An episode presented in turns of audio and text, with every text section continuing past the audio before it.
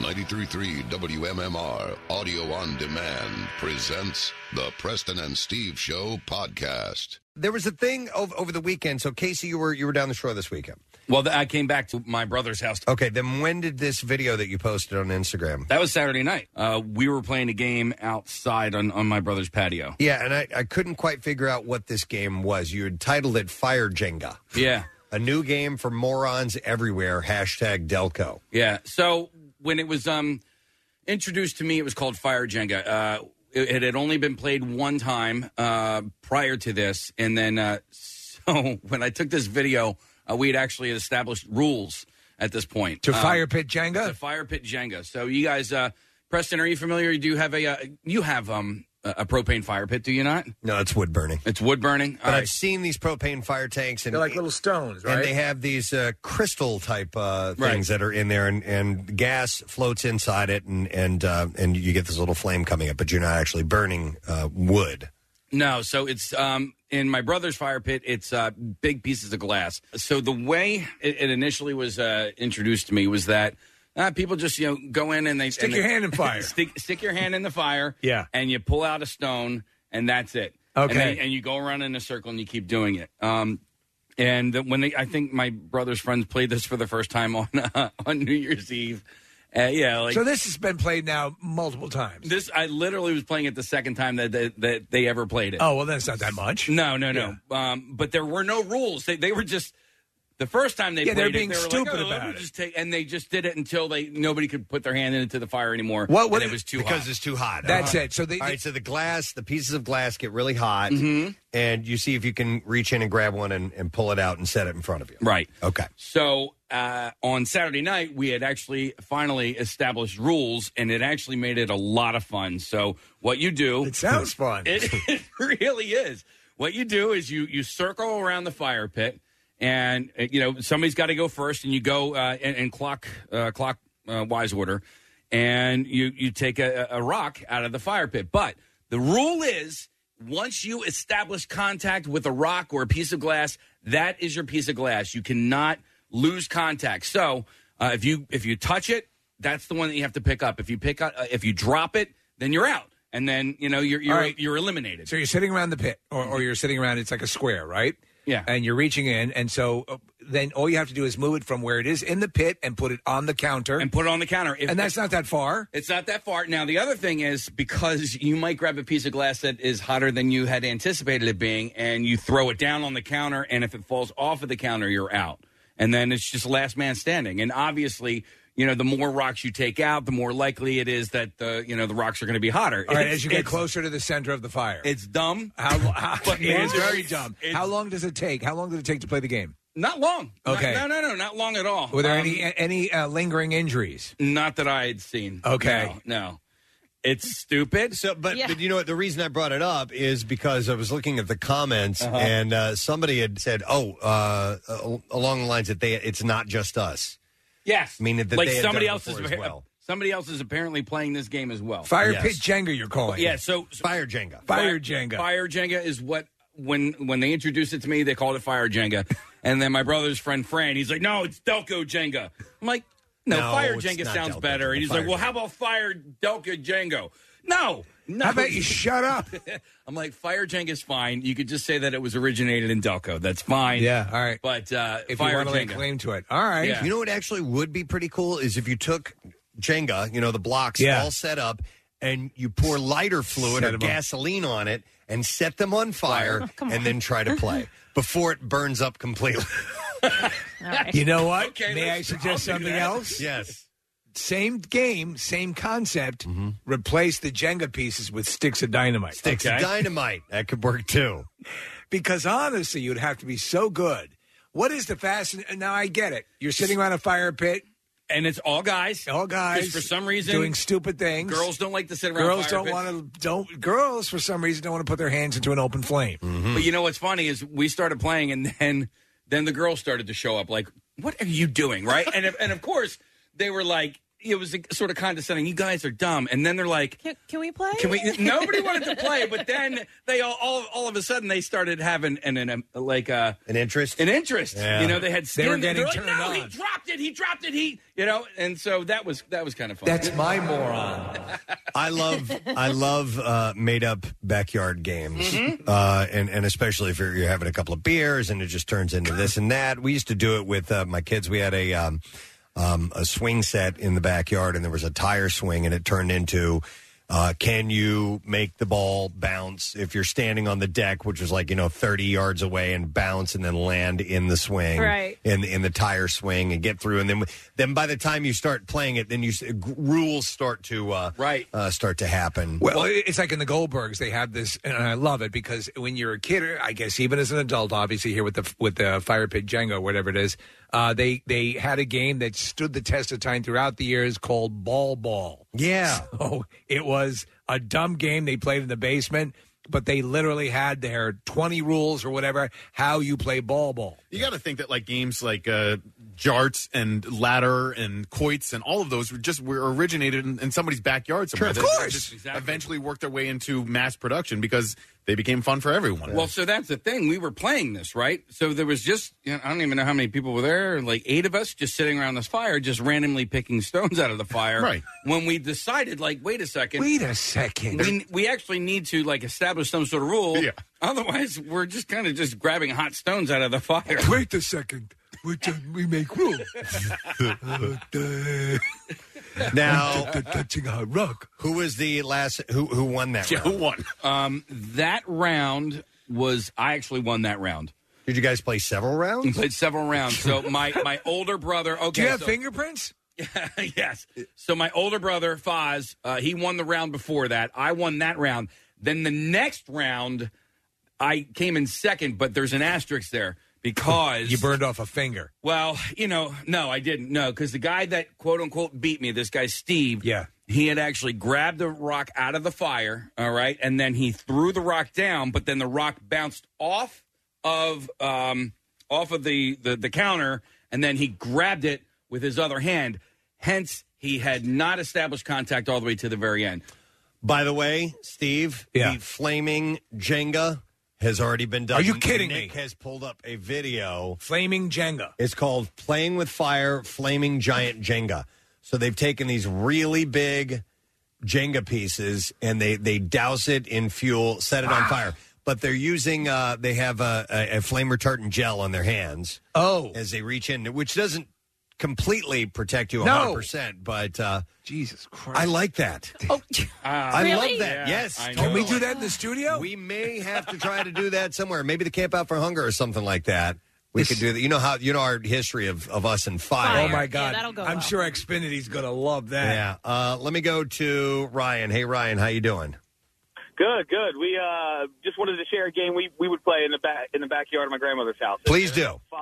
Well, we would uh, get a golf tee, and uh, so we'd line up around the deep end of the pool. We'd jump off the diving board and sink the golf. One person would sink the golf tee to the bottom of the pool, and then as you can imagine, this small golf tee comes up through the uh, through the pool, and then you have you know six, eight people jump in and have a like a, a you know anything goes to find the golf tee and get the golf tee, and you end up you know half drowning each other, having a wrestling match in the deep end. It's it was a lot of fun. Does it- I thought I'd wait. Throw it out there. Why, Ryan is is does it float because it's made of wood? Oh yeah, the golf tees float, so they they slowly float up to the surface, and then everyone Oh. Oh. would so jump in. everyone jumps in and tries to intercept it before it hits the surface. Yeah, yeah, yeah. Right, and, so- and it, it just it just became this backyard game that we played for years. So my kids play a similar Thanks, man. game uh, called Biddle. Do you guys play Biddle? Have you ever? Apparently, Biddle. All right, so it's something similar where you take a, a, a bottle cap, like Yeah. from a, a water bottle, Mm-hmm. like a clear bottle, it's- and that really blends into the to the water. Yeah. and it's really tough to see. And they kind of do the same thing where somebody will randomly throw it into the pool, and then they got to get the biddle. Yeah, the the, the, the search uh, search and seize uh, games in the pool are are, are many, Yeah. right? Oh yeah, yeah. I, mean, I think used to we, do it we used to quarters think we take a, like a, a, a clear broken champagne glass, right, and uh, throw it in Throw there. it in the pool. Yeah, yeah. And see who comes up bleeding. and that's the winner. That is the winner. Uh, here's some uh, text coming in. I play a game called Stump. uh, where Oh, you have yeah. to flip a hammer and nail into a stump. I know stump. What is it? Yeah, that's not It's, a uh, made up game. Yeah. Oh, it's that. not? No, no, no. no. no. Oh, It- wait a minute. Yeah. You have to catch the hammer and then you bring it down on the nail. And, Right. Um, you can, um, of course, like all of these games, incorporate drinking. Yeah, Casey says uh, here it says the golf tee game is called dibble. okay. Dibble? Yeah. Dibble, bibble. I shall call it Dibble. Um, kill the man with the tree is another text that came. Kill the man. Kill with the man the with the tree? I remember kill the man with the ball. Yes. That was a not different tree. one. Oh, with the T. T. Oh. oh. I, I wondered how you got the tree in the pool. Yeah. How did you run around with that tree Yeah. the whole time? See the guy with the tree? Yeah. Kill him. Kill him. and you can use guns. Uh, I'm gonna go to Melissa. Hey, Melissa, how you doing? I'm okay. How are you? Good. What's up, Melissa? I wanted to tell you about a game I invented with my kids. Um, we have an open, like on the second floor, you can see down into the family room, so it's kind of like a walkway. And I would have them balance on their toes at one end of the walkway, um, squatting down, like in a squat position, um, almost like they're taking a crap. Uh huh. going to take a giant exercise ball from the other end of the hallway and roll it towards them to try to knock them off balance, and they would love it. They would, you know, fall over. They try to do it to us. So So- we called it bowling for kids. Bowling for kids. That's what I was going to say. It's like it's like a, like a human bowling game. So you're on your toes but squatting. Yeah, so like if you went into a squat position, fully squatted down all the way where your bottom's touching the back of your heels and your toes. Oh, okay. I physically couldn't do that. Can I you don't do it, think. Case? Casey, let me see. Casey's going to try. Case. He's getting a bowling ball. Or he's getting a ball. Oh, I'm sorry. I thought he was just going to do the squat thing. Leaving. And you roll it and and try to knock them over. Try to knock them off balance. Yeah, well, you- I you- really like it. You remember what we used to do? We did it. We did Thank it you, over Melissa. media. We were rolling. We, would- we in fact we did it on air. We rolled the empty water bottles down the steps. Yeah, we're playing donkey. the Kong. Donkey Kong. You had to jump over. Um, Yeah, yeah, yeah. Yeah. Uh, Casey, you're going to do this? All right. Hold on a second. Uh, well, Oh yeah, yeah, yeah. That's uh, that's our hippity hop ball. So you, All right, so you got to go like like You don't you have to, you don't you're going to. no no no no you have to do it and then I got to try and knock you off balance right? All right. So Casey's going to roll this ball. Kathy is squatting, and he fake threw it at her. All right, All right, come over. here we go. Don't you just whip it really hard at him? Oh, that's easy. well, no. It's it. She was playing with kids, by the way. You have an Yeah. adult woman. Okay, good point. Here, here, Kathy. Let me do it. I'll do it my way. Except I was going to throw a chair at you. I uh, I was going to, but then I thought, man, I you know, it would be bad if I if I Do you have just- an actual bowling ball? yeah. Let me go to uh, Jed. Hey, Jed, how you doing, man?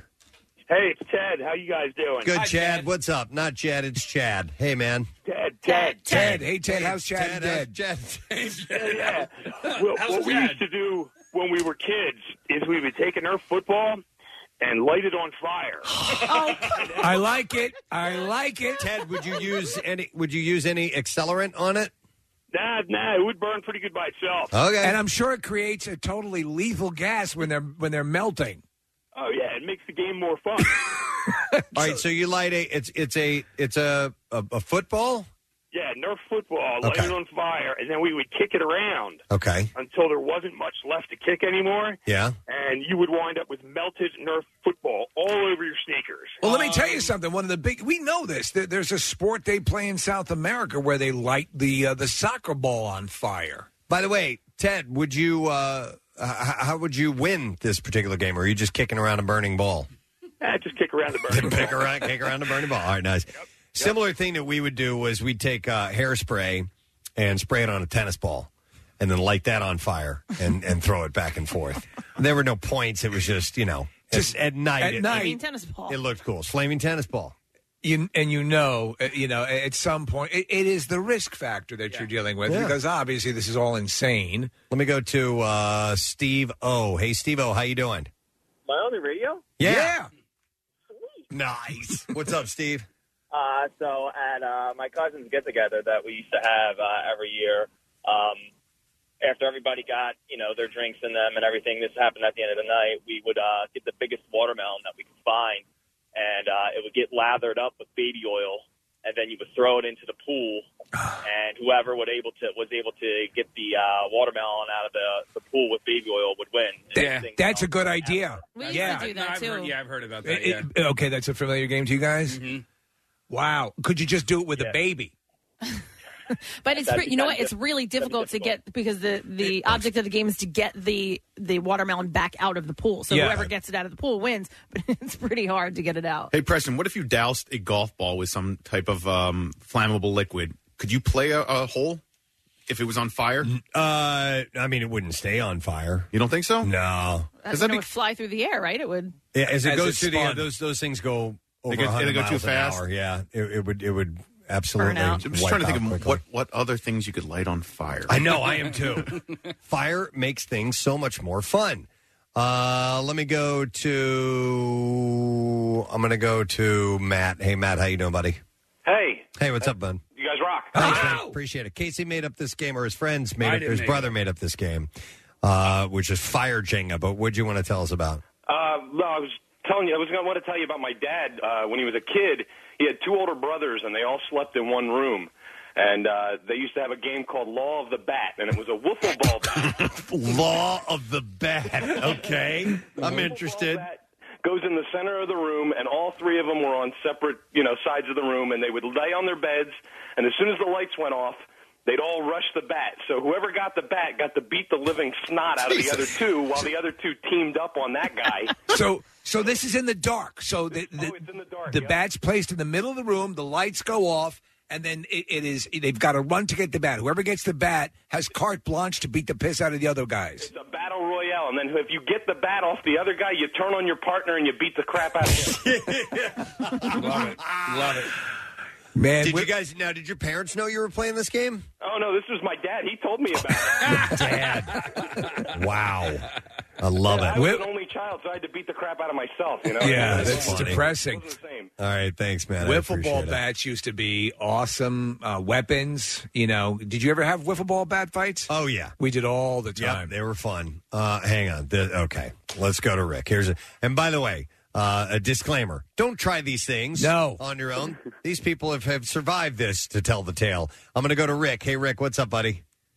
Not much, Gadzooks. Gadzooks, man. All right, so tell us about your game. So you uh, have a bonfire, fairly low flame level at first. You put about two or three pallets on there and have everybody stand on top of the pallets, and uh, pretty simple. The last person to jump off wins. W- w- Run this by me How many, again. how many pallets do you stack on top of each other? Sometimes two, but it depends how uh, how intoxicated you get. By the way, Pretty tall. I've s- I've seen pellets burn. They go up quick, fast. Yeah, yeah, and hot. Uh, yeah. So you put you stack them on top of each uh, in the fire. You get a low you get a low fire going, just a few logs, and then you Exactly, just put to you start put it off with. three pallets and on the fire. Everybody stands on top. Last one on is the winner. God, last one off. Last one off is winner. I'm sorry. It, um, that sounds dangerous. Do you remember Yeah. the name? Of, did you guys have a name of the game? Pallet game. Pretty- Pallet game. It's called temporary morgue. Dear God, did you ever win it? Oh yeah, yeah. I usually win it. Did I anybody- lost a few shoes? Anybody ever get hurt? Uh, not seriously. No, not seriously. Wow. No way. No way am I playing the pallet game. No, I'm not going to play that either. Yeah, that one um, I'm that one I'm not down with. Uh, I'm I'm not even keen on Casey's game, much less standing in the fire. Hang on. Ed would play golf with his feet. How do you do that? Hey, Ed, how you doing? Good. How you guys doing? Good. So tell us about this game you made up. Okay, so me and my brother at my aunt's house, and she had a golf club, be- golf, golf course behind her. and It's winter time, and we were bored as hell in her house. So we went down two holes in the woods, and we said, "Hey, let's play around."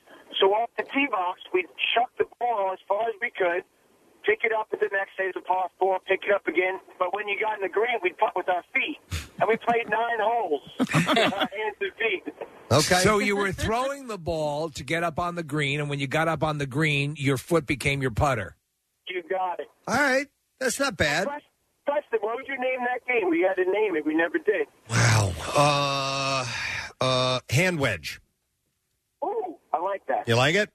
I love it. All right, there you go, buddy. See, I'd like to play that maybe with like an aluminum baseball bat because throwing is it's fine. You don't really run the the risk of getting it into the uh, the rough or, or you know. anything. Yeah, I know what you mean. Hit the Out of ball bounds. with an aluminum bat, Yeah. you're going to get a couple hundred yards. But still, it's a game. You know, one somebody would be better than another. When we were just in Sweden, my buddy Will and I, we had some. Uh, we were at the house and had some time to kill, and we saw that they had uh, uh, my wife's aunt had an, an apple tree in the front yard, and the apples were small. They were about Yeah. golf ball size. Right. And they were falling off left and right. And we found a seven iron in the house. Oh. So we made up a golf game in, in the yard. And uh, we would uh, we'd take a beer, and you would set the beer somewhere in the yard, and that's the hole. And then you'd pick out a tee box area, and then it's just however whoever got the least amount of it for the apple to hit the uh, uh, the beer bottle Okay. was the winner, uh, or you won that hole. Because it's not like a, um, an even roll. Right, exactly. Yeah. but it was difficult to do. He said he used to play a game like that when uh, he was in a fraternity,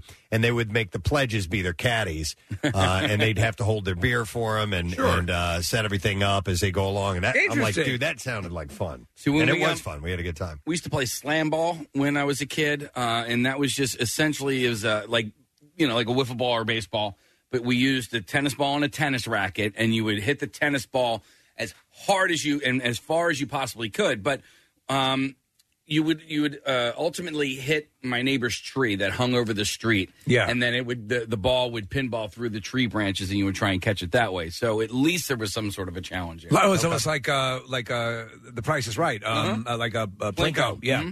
All right, let me go over here to uh, Eric because I want to find out what underwear wrestling is. Eric, how you doing, man? Uh, hey, what's up? What's, what's the word, guys? Uh, uh, word. yeah. Wow. Everybody's heard about the bear. All right, Eric. So tell us about your game. All right, so it's actually a random game we used to make up, and the name that we have for it is totally random. It's called Panda. Panda. And what you do is you you and your buddy are in the middle of a pool, and it's basically something you want to do in an above ground pool. And what you do is you let all the air out of your body, so you know you can get real low and Yeah. you know touch the ground, and you look at your buddy. And the rules are you can't choke him out, you can only use your hands. So what you got to do is you push him out of the water and you wrestle for a little bit, and it gets hard because you know you're, you don't have much breath in your body, and you're wrestling. You know, I hit another guy who's pretty strong. Well, my buddy of mine, he'd always cheat, and he would choke you out a little bit, and then you know you get up, you'd argue for a bit. And we actually have a reigning champ, and he actually listens to this radio station. His name's Pat. He's never been beat. He's always won it, and we've been doing this for years. This So- is in high school. So just just to explain, you're, you're you're are you the the goal is to throw the other person out of the pool? Not out of the pool, but you have to push your, your opponent above the water. Okay. You get out of the water. So you're underwater and you got to get them above the water line, and that's how you win. Meaning, basically wrestling your buddy underwater and pu- trying to uh, push him out of the water to penetrate the, you know. Okay. All right. So at, at any point of their body that breaks the uh, the surface of the water, that's considered a Anything, win. Your, your foot, anything. You have Okay. to make sure you stay low, and it's hard to actually stay in the water and try to actually push your opponent Right. above the water every time. All right. And by meaning that you can't use your legs at all, does that mean you, you can't stand up? No, you have to try and stay parallel to the ground, and you just use your arms and your hands to just So that's in grapple the- your buddy and push him out. So the water's got to be kind of shallow then. Yeah, he's saying an above the ground pool. Above ground pool only because we, we thought about doing an in ground pool, and we're like, what if we slide down? We're screwed. Yeah, you because especially since you have no air in your lungs because you force that out. What I would say uh, is a great way to add a little, another element to this game: put an oil slick on top of the water and set it on fire. Yes. that would be awesome. That would But you you would only be able to wrestle for a little while until you actually lost breath. So Right. e- either Yeah. you won or you had to submit. Yes. Yeah. and No one ever submitted. There was always a winner, and it, we'd always go after. Everyone would challenge our buddy Pat, and he would win no matter what. And would Pat Pat would choke you out? You said Pat Pat would choke people out. no, Pat was the one who actually abided by the rules. Our buddy Eddie-O would choke somebody out. Eddie-O would cho- of course, son of a oh. bitch, always choking people out. Interesting. Panda is the name of the And game. is Pat a big guy?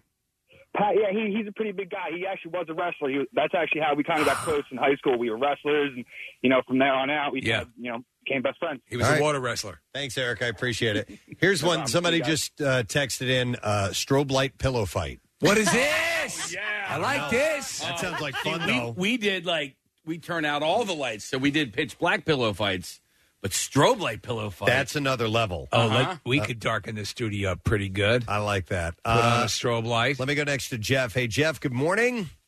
Morning. How are you? Good. What's up, Jeff? All right. Me and my buddies uh, came up with this game. It's called Kicking, Kicking and Burning. Kicking and burning. what a clever name. All right. So uh, I was about 17 years old, and we were at a friend's house who has this large plot of land. Well, the parents did, and uh, they were having a bonfire. And uh, you know, teenagers get bored, and uh, I noticed that there was a bunch of cardboard boxes uh, at the side. So we took about five or six or so, stuffed one inside the other, Mm-hmm. and uh, sprayed it with a bunch of hairspray. Of course. And, uh, you know, lit it on fire and started kicking around the yard and, uh, you know, kicking and burning. You know, burned the, uh, burned the, uh, the night away. Burn the night away. See, if was there's there a no- goal? Was there a way to declare a winner? Right.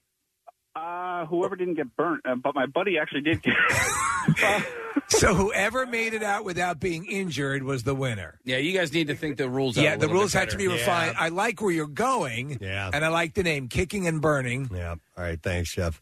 Uh, hang on. I got to go to this one. I'm going to go to Tyler real quick. Hey, Tyler. Hey, what's up, guys? Yeah, buddy. We're talking about a game that uh, Casey's buddies made up uh, called Fire Jenga. What is your game called? So my game is called Everybody But Tyler. and uh, it was when I was little, about five years old. My brother and my cousin Patrick, who are five years older than me, I really wanted to be their friend. So I really wanted to play a game with them. And their game was that they would grab me by the hand, um, one of them would, and spin me in a circle around the yard and throw me as far as they could. And whoever got me the farthest would win. Oh, my So you God. were a shot put, basically. I I literally was, and uh, I thought it was so much fun. When my mom saw them playing, you know, they they got in a whole lot of trouble. I thought it was fun, and they wanted to play with me, so that was you know it was the ultimate payoff. And so the game is called Everybody But Tyler. Yes. Yeah. Okay. Yeah. I that, love that. Well, you know, when you're a little kid though, and you want to be part of the group, I know. you'll do anything. Exactly. Yeah. Yeah. Those bastards, sons of bitches. Exactly. Thanks, Tyler. Appreciate it. All right, one more, and I've heard of this game before. It's uh, Joe. Hey, Joe, how you doing? Hey, how you doing, guys? Good, Joe. So tell us about your game. All right. Well, the game was actually called uh, Beat the Belt, and uh, pretty much, you know, everyone picks a designated safe spot. One person goes out into the yard or wherever you're playing, hides the belt, you know, as best as they can, and then the rest of the group, after you know the game starts, they go out looking for the belt. Whoever finds the belt pretty much gets to beat the heck out of anybody until they get to the safe zone. Yeah. All right. So the person with the belt now s- becomes like a berserker and can chase everyone, beating them with the belt until they get back to their safety zone. Yeah, absolutely. And it always kind of was like there was the one weakling from the herd who always just gets called off. What was the what was the, the, the initial rules of hide and go seek? If you what was there was Thanks, there Joe. was there an element to hide and go seek that was like that, or a more so hide and go seek? You go out and when you find someone, you hide and go seek tag, hide and go seek Well, tag. there's, there's a base. punch. Uh, sometimes there was a base. A base. That's what I'm remembering. I'm thinking. I think you might be thinking more of kick the can. We, we played Uh, capture. You know. Yeah, so there were a few things that had a base Isn't- you had to get to, and, and if you got tagged before you got to the base, you were out or you were it. Or Isn't something uh, like that? Ghost in the Graveyard basically reverse hide and go seek? It is. Yeah, but you just do it at night. Yeah. Uh, but anyway, I had heard of the belt game before, but I had heard. We, in fact, somebody had called in and told us on the show one time. It was just called hide the belt. Bottom Okay. line, somebody hides the belt. Whoever finds it gets to beat the other people. it's a simple game that speaks to me. Not a lot of rules, but a lot of payoff. But uh, Casey has a post of them playing fire Jenga, uh, which is not. It doesn't involve wood. It's uh, it's the glass pieces in a uh, propane in in a, in a gas fire pit. Yeah. and each person tries to pull out a piece of glass, which is hot, by the way, and set it in front of them. And if you drop one, or if your glass falls off of, of your area, then you're out, and it just goes down to last man standing. As you said before, though, it's probably a good idea not to do stuff with fire. Yeah, and you could see in the in the post that I did here, uh, Fran Grady lost in the first round, and I just needed to say that publicly. Fran Grady lost in the first round. Fair enough. Interesting. Uh, it's amazing what you will come up with uh, in in the backyard of a Delco house when you really don't have much to do. But thanks for sharing. More of the Preston and Steve Show podcast after this. At Steven Singer Jewelers, everyone gets the perfect price. No coupons, no sales, no negotiating. Feel great about buying a diamond. Visit Steven Singer, the other corner of 8th and Walnut in Philly, or online at IHateStevenSinger.com. Always with free shipping. Steven Singer Jewelers. One place, one price. Now back with more of the Preston and Steve Show podcast. So our next guest has a lot of cool things going on. Uh, one of them would be the fact that there are two Grammy nominations for Yeah. uh, the upcoming awards ceremonies. Pretty cool. Uh, yeah, rock album of the year, rock song of the year. Uh, last year was in town to play the MMRBQ, and I also saw that uh, Metal Hammer named the album prequel Metal Album of the Year. Please welcome the man behind Ghost. It's uh, Tobias Ford. Yeah. Courtney Clements. Thanks for being here. Thank you for having me. Absolutely. I, I want to apologize ahead of time because your band has been around since 2006. You guys have developed this wonderful following and success, and I'm pretty much new to Ghost. Uh, I've heard of and seen pictures and so on and so forth, but have now just recently been introduced to what you're all about and and all that. Um, so my questions may come from the perspective of a, of a new Neophyte. fan, yeah, as opposed No to one's perfect. It's as opposed, well, listen, because I know how fanatical your fans are. Last year, when we announced that that you were going to be playing at our festival show, the MMRBQ, I was in Lowe's, and a guy came up to me and he recognized me and he said, "Oh, you know, hey, I heard you guys are having Ghost on the bill." And I said, "Yeah." I go, "Are you a fan?" And he pulls up his sleeve and he's got a big ghost tattoo on his arm. I was like, "Oh, the band's at that level." So you've got some very serious fans. I mean, some people that have been with you and uh, are tried and true, and um, that's got to be that's got to feel wonderful. And and it's been uh, kind of a, a slow build. You've played and played and toured and worked, and just kind of like a snowball gathered more and more along the way. Correct? Yeah, I think that the biggest, um, not the biggest step, but but but going from very little to something, from nothing to something, um, was the, when the first album came out, and then once we started touring, we you know I, I al- already had my mindset quite clearly that what I wanted to do with my life. So once I got the opportunity, you know, we started touring a lot, and that that obviously takes a lot of time, and it's a long route. It's a long way to the top. if It, you se- wanna it rock and roll. seems that you that you st- did what I think is a really cool, proper trajectory. You you um, sampled and, and played in different genres of music. You are a, a- you know a, a very competent musician yourself, and and w- have been e- evolving into your s- your sound and how to get your sound out there. In other words, it happened through attrition, incrementally. And that, that I s- assume lends a level of confidence as you start to go along and start to pick up steam. I mean, you've everything from, I guess, straight up, you know, punk to uh, sort of an alternative sound to uh, to a heavier metal, like a like a I guess like a like a death metal, or as a reading over the, the history of the band, um, you know, uh, uh, all these different iterations. And and I think as you're probably going along, correct me if I'm wrong, you're able to sort of pick things that you like and and sort of. Uh, make them into your own. Was was that the process?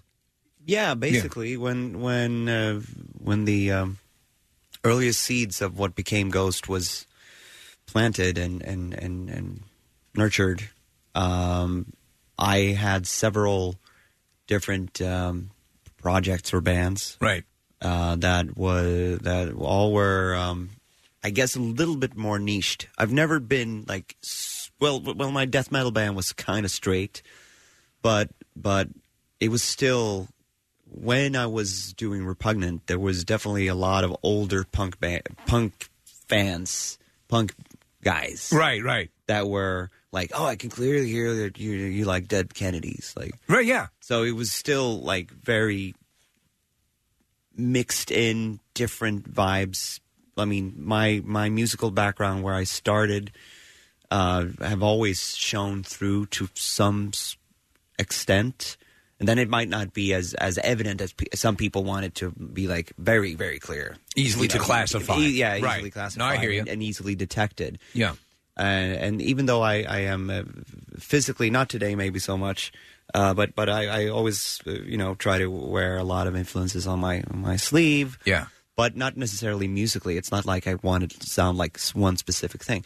But when one the one thing that got me very very um, feeling intuitively freer free freed up doing ghost was because of the the mash between so many different things it was i could utilize a lot of my sort of more extreme metal um, chops yeah uh, riffing wise and mix them with uh, basically aor sort of choruses Which that, that surprised us, and that's honestly we've talked about that many times on the show.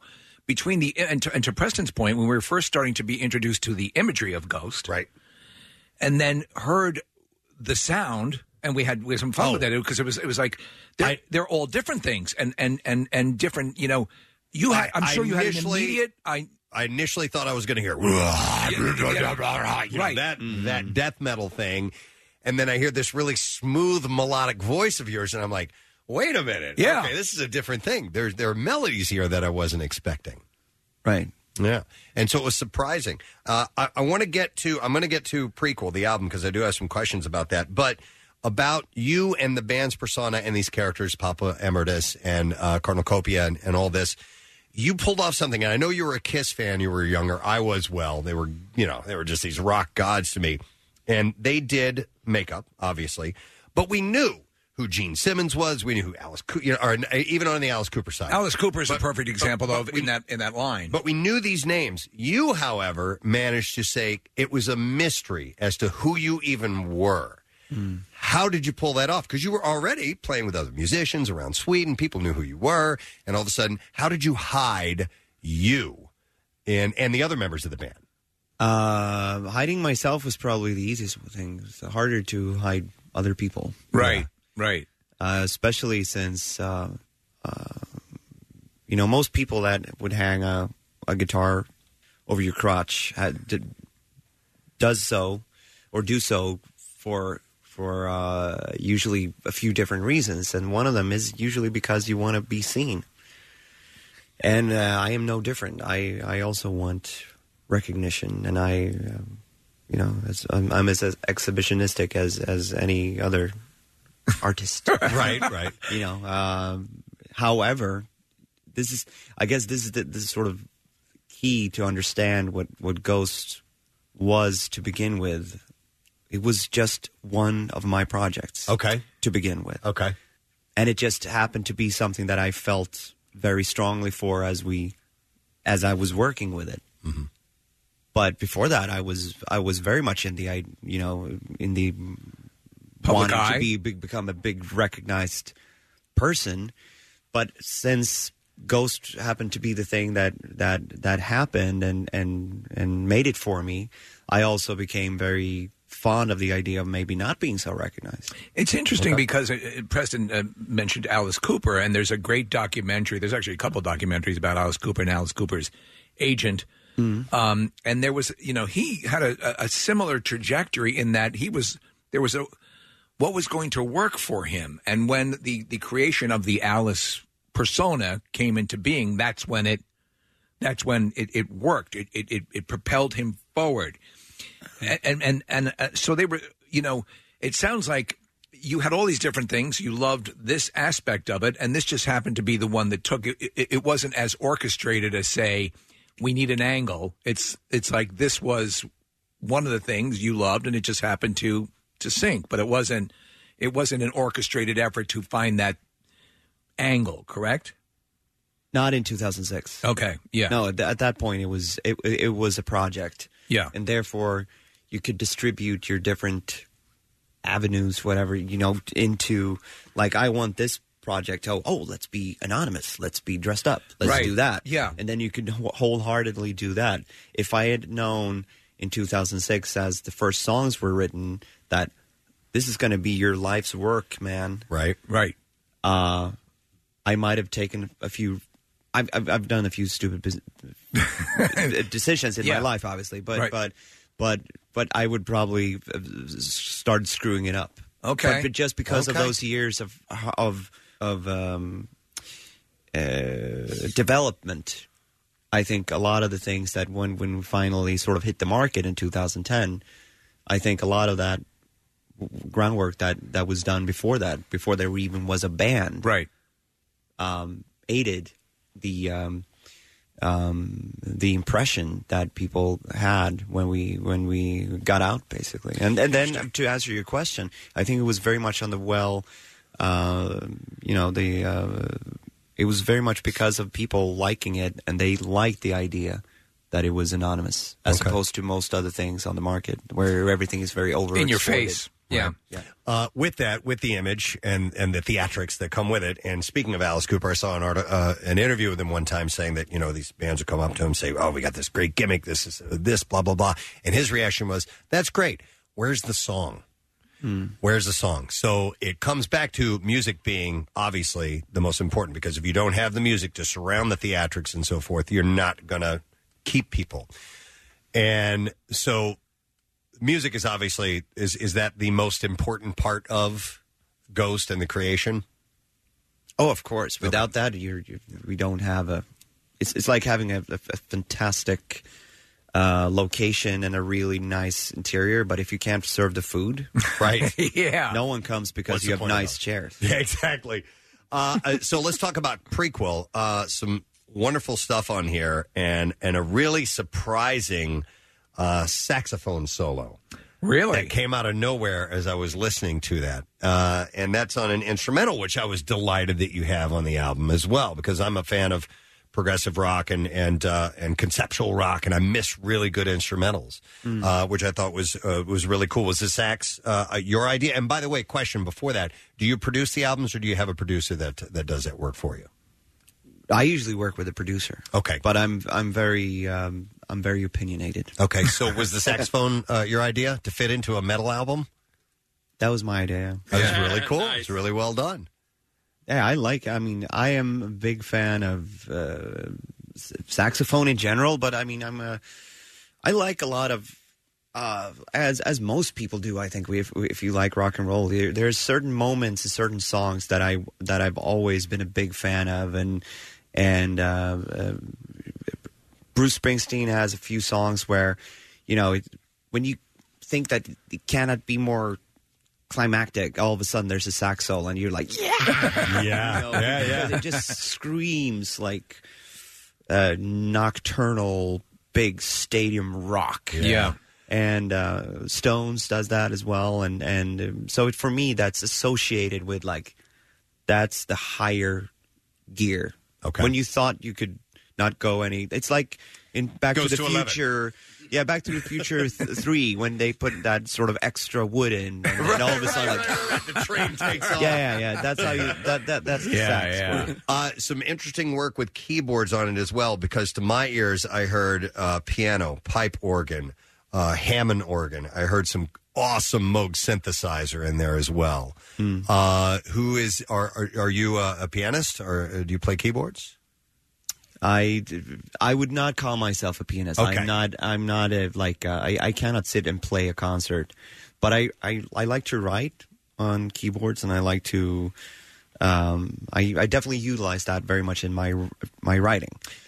But in Um, the in the studio, it's you you've you've done. I, I think I was reading. I forget which album it was, but you basically just had a like a session drummer, and you you played virtually all the instruments yourself, right? Is that at some point or another? Everything that has been on our albums, I have played. okay? But, Uh, but, not, not for the live performance. Obviously, you need your your. It's not your No, position. well, and and usually now on the later records, uh, a lot of the uh, things have I, I like for them to be recreated by someone who plays it really well. Yeah, because I mean, I am a, I'm a little bit of jack of several trades when it comes to playing. I'm a, I'm an able drummer. I'm a quite good bass player. I'm a quite good guitar player. I'm a I, I can sing like m- me very good well. Yeah. I'm very good at like harmonizing. If I had a if I had a better singer in front of me, I can harmonize really well. Okay.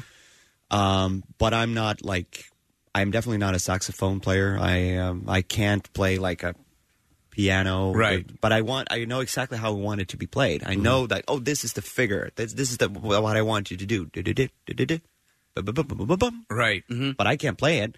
I can I can sit and with you know the technic wonders of today, you can sort of place it in the computer.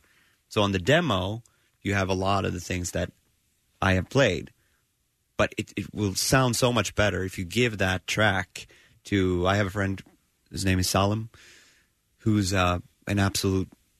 he- He's he's a he's a god gifted like he's a wonder yeah. and he's, he's he's one of the best musicians ever.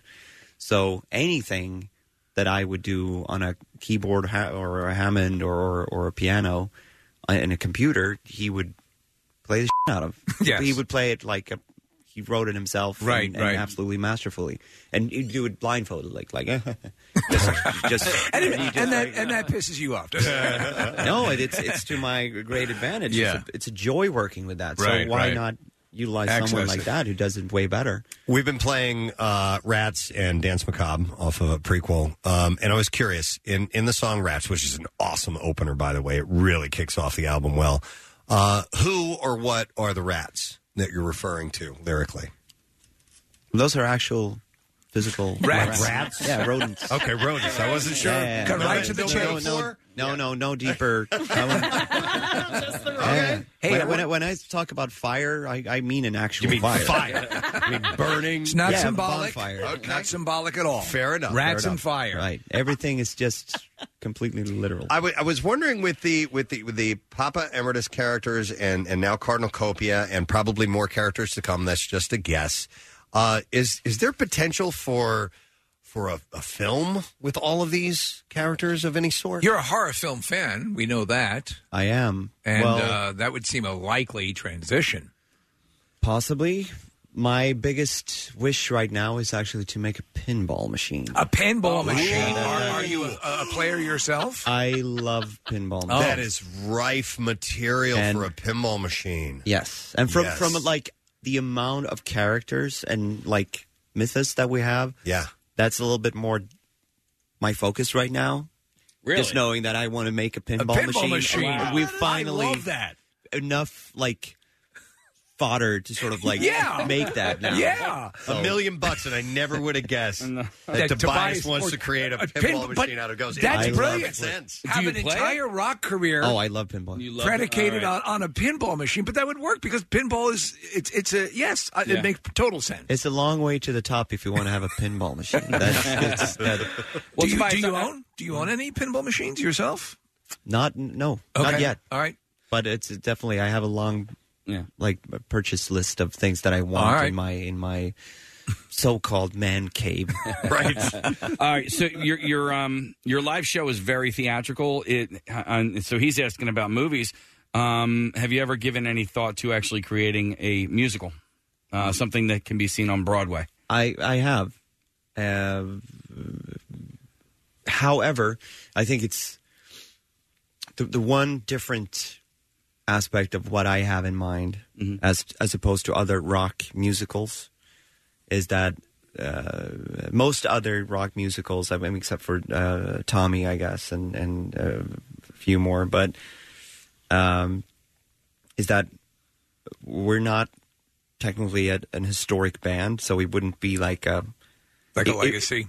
No, it would not be a legacy thing where, where there would be a retrospective of, of, of all but of I our don't even songs. mean Ghost. I But- mean I mean Tobias Forge creating, writing a story and the music and, and all of that. Oh, Right. Yeah, a la Phantom of the Opera, but um but more um ghostish. ghostish, yeah. Right, right, right. I uh, well, th- this is where where I gu- guess it becomes a little bit schizophrenic because it's uh, how I mean I am not like a big artist myself. Okay. Yeah.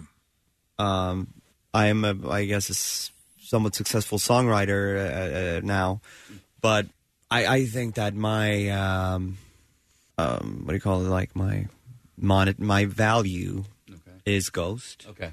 and my writing via Ghost. And just because of, of the imagery and, and, and the, the, the little bit of a legacy we do have, I think that the, the, the best way to explain what I would propose to a production company is basically a little bit like, speaking of Progmans, a little bit like Goblin. Mm-hmm. You know? Uh, Yeah, yeah. Ghost would be like the composer of the track Okay. and we would lend maybe a character to play the main character. you know, Yeah, yeah, yeah. you- you'd have like Cardinal Copio or Papa Emeritus to play the character of this villain. Yeah. Okay. But still, you you obviously I'm I'm I am not a screenplay writer. I I wouldn't uh, I would probably not entertain the idea of writing the whole thing myself. I, I would probably do a story that I already like a lot, that I would love to put music on, and then try to do my rendition of it. Okay. But with someone else, obviously, because it's a big endeavor. Doing a, a, a let's just say that we are we are looking at the prospects, and we know it takes a lot of time and a lot of collaboration. And you're a little busy right now. yeah. I'm busy, and we we've been go- talking about it for years. So we're we're we're very much doing the political stuff right now and trying to to achieve that. But Right. that is still like four or five years in the in the future. Ghost is playing the Tower Theater. Uh, I wanted to ask on, a, on for a practical question and uh, playing these characters, Papa Emeritus and and uh, uh, now Cardinal Copia. Uh, the Cardinal seems to use less makeup. Is that? Are you just loving that? That you have to do less makeup now? For me, it, it is not less makeup. It's at all. n- it's more makeup, or or it seems No, about it's the same amount of, Okay. of makeup. It's And- just m- less colors. Okay, all right. now with that, because one time I did my entire face up in makeup for Halloween, and like five minutes into the party, this stuff's getting in my eyes. I'm sweating. It's running all over the place. What do you do to keep that from happening? Curse a lot. Curse a lot. it's going to happen regardless. Yeah, no, I uh, believe me. Some days I really, really hate it. Yeah. with Yeah. A passion. I'll bet you do. Yeah, yeah, it's very complicated, and it really makes life so much harder. And now with the with a cardinal, you you, you put a uh, a thing in your eye, right? Contacts. like a contact in your eye. No, I've always done that. Yeah. You always done that? Yeah, with- with, uh, yeah. with, uh, yeah. Originally it was With the supposed to be Papa? two, but I can't have two because my one of my eyes just rejects it. It No doesn't- kidding. Yeah, It'll It just doesn't- pop out. That's why it became like that. Oh, you have to, and you have to watch when anything you're screwing around with your, your eyes with. Talking about the imagery, um, and uh, you're, you're a fan of the, the kind of the era of horror films that I am a fan of, the, the 70s and 80s. Hmm. Uh, you know, and I, you're a fan of uh, Stranger Things as well, yes? I am. Yeah, yeah, and that that that sort of thing. How much does that sort of stuff inform uh, your music, your your love of horror movies? Uh, you know, is it just something that runs concurrent, or do do, do the influences uh, seep in a lot? Uh, the historical impact of, of all the films that I've seen is definitely. Yeah. I could definitely. A, a lot of the things that I'm doing with Ghost specifically is very infused by my my love of cinema in general. What's your favorite uh, favorite horror movie of that time? What would you? What's the? F- I have to ask the question. What is your favorite horror movie of all time? I usually differentiate bet between the films that I find cool Yeah. and fin- the films that I find good. Yeah. Uh, because those are not necessarily the same things. Right. I, uh, you know, I don't want to swear in, in church more than I am on a daily basis. Mm-hmm. being Okay. paid for. Right. Uh, but. But you know, I'm, I'm not going to throw anyone on on the bus. But but a lot of, of the classic, well known cult uh, directors, spe- specifically Italian ones. At the end of the day, I must say that some of their works are more cool Yeah. than they are masterfully done. It's like Dario Argento or Mario Bava, uh, th- these guys, Suspiria, and things like that. I love those films. Yeah. But from um, if I if I want to from a strictly cinematic point of view, where I where I regard like all the things that goes into a good film, not only photography and and and, and scenography and and, and story, but also the the idea of having parallels and, and, and dynamics and, and all those things that is important for a film. Unfortunately, at the end of the day, I think that the best horror films ever made were made by the big directors that hasn't really done a whole lot of horror films besides those, and that that, that is The Shining, and that's Jaws, and and, and The Exorcist was William Friedkin. He yeah, had- there, there you yeah. go, The Exorcist, like, and because unfortunately uh, the horror horror filmmaking is a little bit troubled by the same thing that I think a lot of metal is. It's written and, and it's performed and it's executed from such a fan perspective that sometimes the the idea of making like a groundbreaking movie yes is sort of lost Yes. because you just want to make this tribute to the horror film I agree. section Yeah. and that's why when you know Kubrick makes a a horror film, he makes a film. It just happens to be horrific. yeah. No, I can But see it goes that. with the same the same mindset that he would make uh, Eyes Wide Shut or 2001 or or or you know Mm. There was a special uh, documentary recently on Kubrick that basically said exactly what you just said. Yes, he was not looking to make a horror movie. He was making to m- uh, um, to create a movie that had horrible elements in it. Yes, yeah, and and and and and try to s- avoid common tropes in horror movies. And and you know, but that I, I, and and that's how it becomes a classic. But it's it's interesting. Yeah, I, I, I agree. Actually, Eli Roth has a, uh, a great series. Hmm. Have you been watching that series? It's it's, it's all horror directors talking about the uh, the state of the. Uh, the horror film now and, and their past favorites and it's probably something you would like a, a great Yeah, I've deal. not seen the series, but Yeah, I'm, I'm yeah. f- obviously familiar with his work. yeah, yeah. So it's very cool. Um, well, listen, uh, Tobias, we want to thank you for coming by here. You're a very nice guy. It's very nice to meet you, and- and we appreciate you coming by here this morning.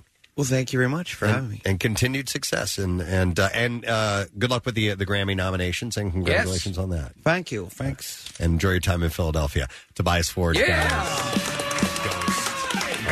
Thank WMMR.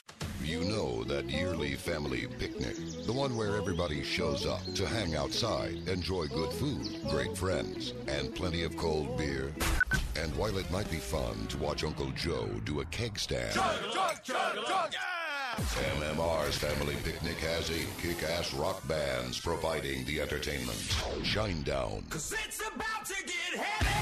Joan Jett and the Blackhearts, The Struts, and Evanescence. Plus GA performances from Fozzy, Bad Wolves, The Glorious Sun, and Siravo. Bud Light presents MMRBQ 2019, Saturday, May 18th, BB&T Pavilion, WMMR.com for details on $25 lawn tickets. Hit up the Rock Shop for this year's MMRBQ t-shirt presale. Order now in time for the show. Presented by Bud Light, brewed with hops, barley, water, and rice, and sponsored by Rita's Water Ice and Godchall's Turkey Bacon. 93.3 WMMR, everything that rocks. Uh, noticed something Oh. earlier this morning. Uh, Ladies and gentlemen, he has returned. He is the noticer, noticing things everywhere. Down an empty alleyway, across an empty field, in a I don't know a parking garage. Yeah, something In a like parking Garage. Just kind of you see that like three or four stories. Hey, so here's what I noticed. Uh, I noticed that Casey was uh, was seeking out some kind of an odor in the studio. Yes, and the elusive odor. Eh, Yeah, and what was that? What did you thought you you had smelled earlier? Uh, when I walked in here, it smelled musty, like almost like um like a manly musky smell. No, like No, an musty, old, oh, not musky, mu- like a musty, like old cigarette on uh, clothes, like smell. a like a really old cougar smell. Ah, Mhm. but not before you walk through the door. No, because it was I- the first thing you said to me this morning, and I don't have the nose that you have, and I certainly don't have the, the nose that Kathy has. But I didn't smell it at all today. and nobody smelled it, right? I was Okay. I was the only one who. Uh, Yeah, But then again, you had just come in, so it's quite possible you had brought the smell with you. Possibly, but not that I you don't- were the the reason for the smell. Well, the reason that I bring this up is because I saw this study that was done. uh, saw something. I did. and, and it pertained to what Casey was saying, but one in 15 Americans smell odors that are not there. It's in our nose. Yeah. Where else? What do you think? No, you, you smell with your Like eyes. hanging Your out in hands. there? Yeah. See with your eyes, not No, with no, your no, no. hands. I don't mean you smell with your nose. I mean, is the scent actually in your own nose? Kathy's weird though. I- I've seen her just if something's fresh and she's checking it, she holds it up to her ear. no, no, it means that it doesn't exist and it's your brain. It's just phantom ah, smells. The Yeah. same way you you think you might um you know uh, maybe see something that you're not seeing. Okay, it's another sense. So, a new study reveals sometimes people smell scents that aren't actually present. Researchers from the National Institute on Deafness and Other Communication Disorders. Is it possible to have things like a smell raj, like a mirage? A smell raj. I like that. Uh, they looked at data uh, from over 7,000 participants over the age 40. Uh, from a three year survey that ended in 2014, they found that while the ability to identify odors tends to decrease with age, which is true, uh, phantom odor perception seems to improve with age. My how, how are your olfactory capabilities? They're good. Mine are really good, and and I can pick out um like s- uh, you know uh, my wife will put me on pee patrol in the house if she thinks there's you know a cat might have whizzed somewhere, Mm-hmm. and I, and I can do it. I also and I and I to check it. I bought one of these blue lights they use to check for semen in hotel rooms. And that'll light up too if there's cat urine and everything. So I'm I'm really I'm really good. But a lot of times she'll see me around the house. She'll hand me stuff and just you know when she's doing laundry here. No, it's good. My grandmother lost her sense of smell later in Did she? life. Yeah. Uh, Did, you know did- was her taste affected after that? Yeah, it was. Oh, wow. It definitely was. You know who else has no sense of smell? RC. RC, yeah. yeah, which is why he was able to do Casey's taint tattoo. That's right. with a Hey, straight face. I also showered that week. So, Oh, uh, okay. Thank you for showering. um, my wife, for as terrible as uh, sh- uh, sinuses as she has, has a wonderful sense of smell, and uh, and it's got like so. I'm gonna make you smell so good. smell so good. No, she. Um, one night I was sleeping, and she had just opened the basement door. I don't know why, but sh- and she smelled something at the top of the steps. Yeah. woke me up. She's like, "I think something's burning downstairs." Mm-hmm. Well, there you go. You're talking about something where I really vault into action, and I Yeah. will go on around the house that that lingering slight Mhm. burning smell. Yeah, and, I told you guys actually it was just recently. I was in the house, the windows were open. I, I'd come home and I'm like, there's something, something, something. And then what had happened was a small plastic lid in the dishwasher had fallen down and was melting at the bottom of That's the Oh, wild, right? Yeah. Yeah. So I had to. I went downstairs into the basement like a bloodhound, just kind of walking around and sniffing. And uh, and you're you're, you're not good though. no, I could I could smell it. but I, I mean, it's pretty wild. Uh, Were they escaped convicts? No, but I, I was um, following the smell like a, like a dog would, and Yeah. then uh, I not not the tree, but like, uh, like Right. how a dog would smell. And I eventually I, I did find it. And what had happened, there was a uh, like a floorboard heater, and we had this little s- area rug that had gotten for some reason lodged under the floorboard Dude, heater. you could have had a horrible situation. Yes. W- If you, it, I watched a, a special about, um, and believe it or not, it was fascinating about how dogs um, smell and, and their their not how they physically smell, their ability to suss out things through odor, and like when they can they can sense things that have happened in an area like a month later. Like you, you bring a dog, like you're walking around down the street, and you think, okay, they're just smelling freshly done. No, they can, they can, they're smelling weeks back, and, and it's really a way for them to locate everything. My dog, like if, if my dog has ever smelled something in a park somewhere, she always checks that same spot again because she thinks, well, that it- it's it's going to be there again, or there's Right. still a lingering smell. The amount, uh, uh, the way they perceive the world around them is so based in smell. If you ever see a dog out on a breezy day, Pre- Preston, your dogs probably do it as well, where the wind is blowing and their heads go up and they're they're like absorbing the whole world, you know, through their through their noses. Yeah, I wonder that's why if that's why dogs like to stick their head out car windows. You know, uh, I don't. Is it the breeze or is it the smell? It's that like they're speed smelling? reading. Yeah. but I, I mean, it's wild that a dog can smell poop, right, and Yeah. not smell just the poop. And eat it then. No, I know. But I mean, It's 'cause- the ultimate irony, but isn't they, it? But they're smelling all the hints of like Yeah. that. Stuff. Well, that's why they're, they're they they jam their noses in each other's asses for hey, how are you? Mm-hmm. Uh, so the data showed about 6.5% of Americans age 40 plus experienced phantom odors. Uh, You ever have this? The researcher, I think I have, yeah, where you're certain you smell something and you ask other people around you, "Do you smell, dude, it's a-" and, and they don't. Do you smell Howard Hughes? And they don't, uh, they don't uh, pick up on it at all. yeah, It's yeah. probably happened. My wife has a terrible sense of smell. Ter- ter- uh, her hearing's not uh, that good either, but. Uh, uh, Mm-hmm. You keep her around I anyway. keep- you know what? 'Cause She makes a hell of a Sanka. Yeah. I wonder if. What? If Is that a line? Whatever. it's like an old commercial thing. But I wonder if conversely there are you know there's got to be people who don't smell things that are just there that you know like people with body Well, sure. odor for instance. Like how can you not? Well, there's, there's, you mean your own body odor? Yeah. I mean, there's nose blind. Yeah. If you're around Nose it- if- If, you're around it long enough, you don't smell. I had some friends that uh, loved them to death, but when I would go over to their house, it smelled. They, they had they, they had three cats, and I mean that ammonia smell was just pungent. And I had owned cats as well, so I knew the smell. I knew the smell. And when I would walk in, I'm like, this is almost unbearable. And they never said anything about it. I never said anything about I, it. and you feel you feel bad because you now we have nine cats and we have nine cat boxes. I defy you because we first of all we we we I was scraped it there. twice right yeah twice a day and just a, and this is a, a shout out to a great product I like to pay it forward Arm and Hammer's uh, cat I'm litters. with Right, right? Yeah. Unfreaking real. Slide is the one that we're using. It's like the, uh, yeah, the song Me too. sc- scoop right. So, uh, but also it kills the odor like nobody's business. It do, it actually does a pretty good job. Um, I think I might hire like a staff member to take care of my cats if I had nine cat boxes. I know, right? I s- Oh. you need like an employee. but I mean, I but have. to, I to hired my Preston's kids. point, though, that's where no, that's where you become noseblind. You're living in the house, you're experiencing it all the time, and then you just become dead to it. Yeah, but not well. Maybe after like a long, long, long, long time, like we're talking years. But yeah, you don't go nose blind if you leave and then come back. The second No, you you come still- back, yeah. right? No, no, no, 'Cause- no. no. You you can you're used You to the can. smell. Yeah. You can go out. You, you go out shopping for a couple hours and come back. You're not going to go. Oh my God, this the house is doused in piss. I just remember- For people who've been living in it, it it just kicks in and and they they.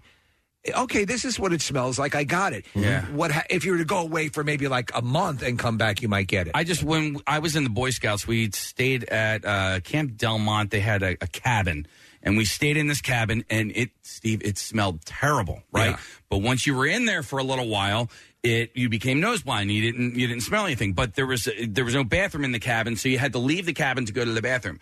So that you would leave and then come back, and you would have to go through that that smell all over again. Casey, I went to Camp Taqua when I was a kid, and my son went there this year. I went down to uh, get him um, set up and everything like that. The ca- the cabin smelled the exact same. Terrible. No, well, uh, maybe, but whatever. It was nostalgic, you know. Mm-hmm. It, it- I, if you had bottled it and brought it here, perhaps it wouldn't be the most pleasant smell. But for me, it's a it, it evokes pleasant memories. Sure. So therefore, in my mind, it's like um uh like a skunk. You know, some people find it uh, putrid. I, I actually don't mind that smell at well, all. for for many, it reminds them of uh, Smell like good weed. Yeah. Mm-hmm. Unless it's like old tasty buds. Yeah. Hey, have you guys um, uh, downstairs on the third floor in uh, the Beasley Suite down there? If you go down all the way down to like the west part of the uh, of the building, okay, it smells terrible down there. Uh, And because I have to go Well, down that's there where the every day. butcher is. No, no, I have to go down there every day to um, to deliver some paperwork. Wait, like where MGK Studios are? Yeah. I know what you're talking about. Yeah. yeah. Yeah, and every time Well, I open that door, that's where DeBella keeps his euro stand. No, it's, No. to me, it's it's an old smell. It's older down there. Mm-hmm. The studios are older. The no, there's like boxes and filing cabinets. Music's older. The people are older. It's just, you know. We're old, we're old, smelly people. Leave us alone. what a horrible thing to say about our sister station. I didn't even think of They're so old.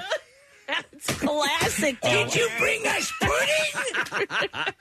It's an old musty. It's an old smell. musty smell, Yeah, yeah. You, you know Like what? dying, Somebody though. go down Decaying there right now. flesh. Somebody go down there right now. like old people. Yes. Well, one in 15 Americans apparently smell odors that are not there. So it's uh, it's a phantom scent, and uh, they don't know exactly why it happens, um, but they're trying to figure out why they do that and uh, find ways to prevent or treat the condition because it, it's important uh, for you to smell things, you know, that might be dangerous. Yes, absolutely. Yeah. I'm ready for the noticer. okay, go ahead. There you go. Uh, More from the noticer as he delves into his list of things that he's already noticed, so you don't have to. That's why I do it. Yeah. How about this? Another interesting one. A new study finds the luckier you think you are, the more luck you'll have. So it's sort of a self fulfilling approach. It actually says at the top here luck is a self fulfilling prophecy. Okay, so I have had this feeling. Mm-hmm. It's like a self, the vagina's a self cleaning oven, as Yeah. Tyra Banks told us. I have had this feeling for the last couple of months that I am going to win the lottery. And and I don't know why. You know, it, it stems from a dream, not like a Powerball lottery, but like a scratch off ticket. Okay. I'm, go- I I just, for some reason, have had this feeling that it has not happened yet, by the way, guys. Uh, I have not well, won in, in millions. Deadpool, Deadpool two, the the um, I'm forgetting her name, the character who's lucky all the time. Oh, yeah, Domino, yeah. Domino. Yeah, um, it- it's uh, I I think you can affect to a certain point your level of luck. I think what you do is you maybe just increase your odds of being in opportunities where you can be lucky.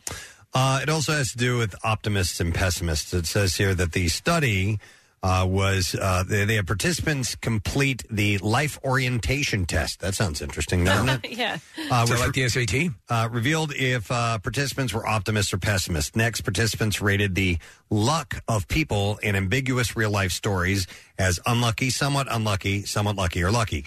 The scientists found a connection between how optimistic a participant was and how lucky they thought others were. In other words, the more optimistic the participant, the more they think others are lucky, and the more of uh, a pessimist they were, the more likely they were to see others as having bad luck. Ultimately, researchers have found that two people with identical experiences may frame the same facts completely differently. Of course. And the way they'll tell themselves their story will dictate how they feel, how others feel about them, and even their future luck or lack thereof. So Do you, you- kind of make it what it is. Do you label yourself an optimist or a pessimist?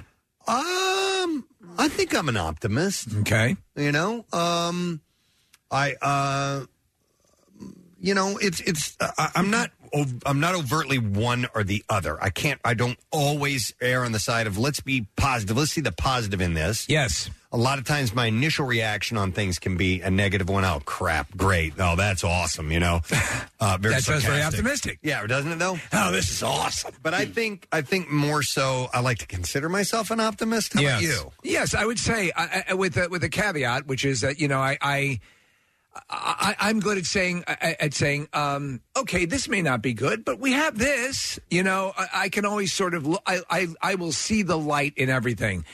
I'm I'm a wonderful person. No, I, I, I, I just feel fortunate if that means yes, anything. blast and all that stuff. I think I can see. Uh, you know, my, and my my mother kind of was very responsible for that in me. You know, she was sick and stuff. She still managed to always see positive everywhere, and I think, yeah, there's as long as you're as long as your your eyes are open, you're in the game. Keep going. You know, I'm going to be a nerd and make this about uh, Harry Potter for a second. All right. Uh, there's a luck potion in one of the Harry Potter uh, books, and is it just a placebo? Uh, it, it- it's both. Okay. And so um, uh, the way that J.K. Rowling writes about it is um, sometimes it is a self fulfilling prophecy because uh, Ron ends up not taking the potion even though that he thought that he did, and he has great luck as a result because he he goes in confident thinking that he had taken the potion. Yeah. And I think it's a Ah. really good way to frame that kind of a thing. Okay, that makes kind of makes sense. and I the guess notion that you make your own luck. Yeah. You know, yeah, yeah, you can. Uh, and let's, Even deeper from the notice. Yes! He's going into our souls, peeling back the layers, and showing us all we're all human. All right, we've gone a little deep. God bless the noticer. We went uh, we went a little deep on those. We uh, went really deep, like three knuckles. Yes. want something a little lighter? Something lighter from the noticer. Uh, how about there are a lot of different things I have here that are worth bringing up. Um, okay.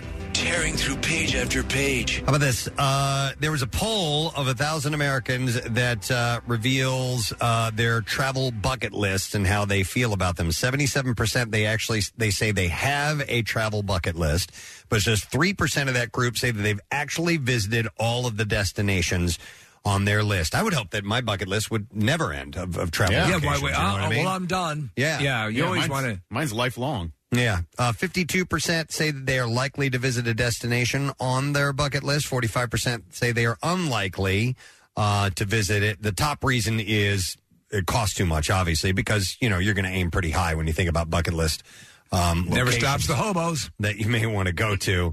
Other reasons for not traveling to the destinations include uh, dreaming big but not following through. What's your number one destination on your bucket list? Number one. Well, I guess furthest destination uh, would be New Zealand. Okay. Um, and and that is that's like that's retirement uh, travel because it takes too damn long to get there, and it's really expensive, and uh, you know. Um, but I mean, it, every time I start to consider, okay, we got to start thinking about family vacation this year. Where you want to go, and there are things like you know, there's obvious ones like, well, we should go to Hawaii. But then I think about, wow, the American West. I want to go back and I want to explore that a little bit more. I've never really done much exploring in Canada. Um, Wally you're- World. uh, Wally World. Yeah, I mean, yeah. Come on.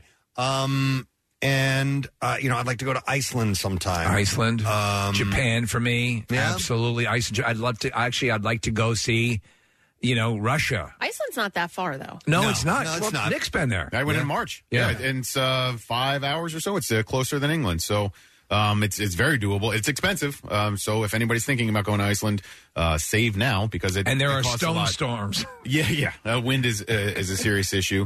Uh, my bucket list for my life is uh, all of the national parks in the U.S. system. How many uh, are there, by the way? There are uh, 59 or 60, depending on how many you count. Uh, the farthest one away is in American Samoa, I think. So it's like uh, somewhere way out in the Pacific, past Hawaii. And there are eight alone in Alaska, and I haven't been to Alaska yet. So that yeah, Bill Bill went to Denali last year. Um, It's amazing. and it, it is. I, I haven't been. Um, I've heard it's amazing. Uh, th- but Alaska alone could warrant multiple trips. Yeah, I mean, uh, Alaska is like half the size of the United States, so you you could. And when you go to, uh, there's a place called uh, Gates of the Arctic National Park. You can't drive there. You have to be flown in. They drop you off, and then a week later they come back and they pick you up. I think there are more private planes in any state uh, in, in in Alaska. Yeah. There there are more pilots in Alaska than in any other state. It was Is that it's a wild? huge state, but it's a big way to get around because of so many remote locations. you have to. you have to uh, do it that way. you could fit Texas and Africa in Alaska. Not if you Africa. Didn't put Africa. If in. you didn't put Africa, in it. yeah. Uh, how about you? Uh, what what's a uh, Japan? Okay, Definitely. uh, Japan. Casey, you got any? Uh, you- mm, yes, everywhere.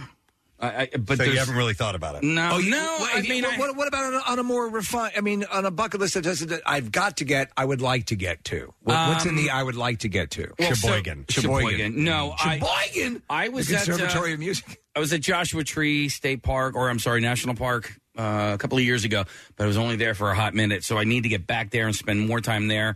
Uh, you, you mentioned American West. Like, I need to do Glacier, um, Yellowstone. That's actually Jellystone. I got to be a Jellystone. Jellystone Park is yes. great. Watch out for that Ranger Smith though. Um, so, uh, um, uh, Big Sur, like I, I, there, Big there's Sur. just so many, and like I, I want to do like America before I do anything else. You know, No, it's, it's certainly well worth it. I, I, I actually, I, I, I thank my years in stand up for getting me around I, everywhere.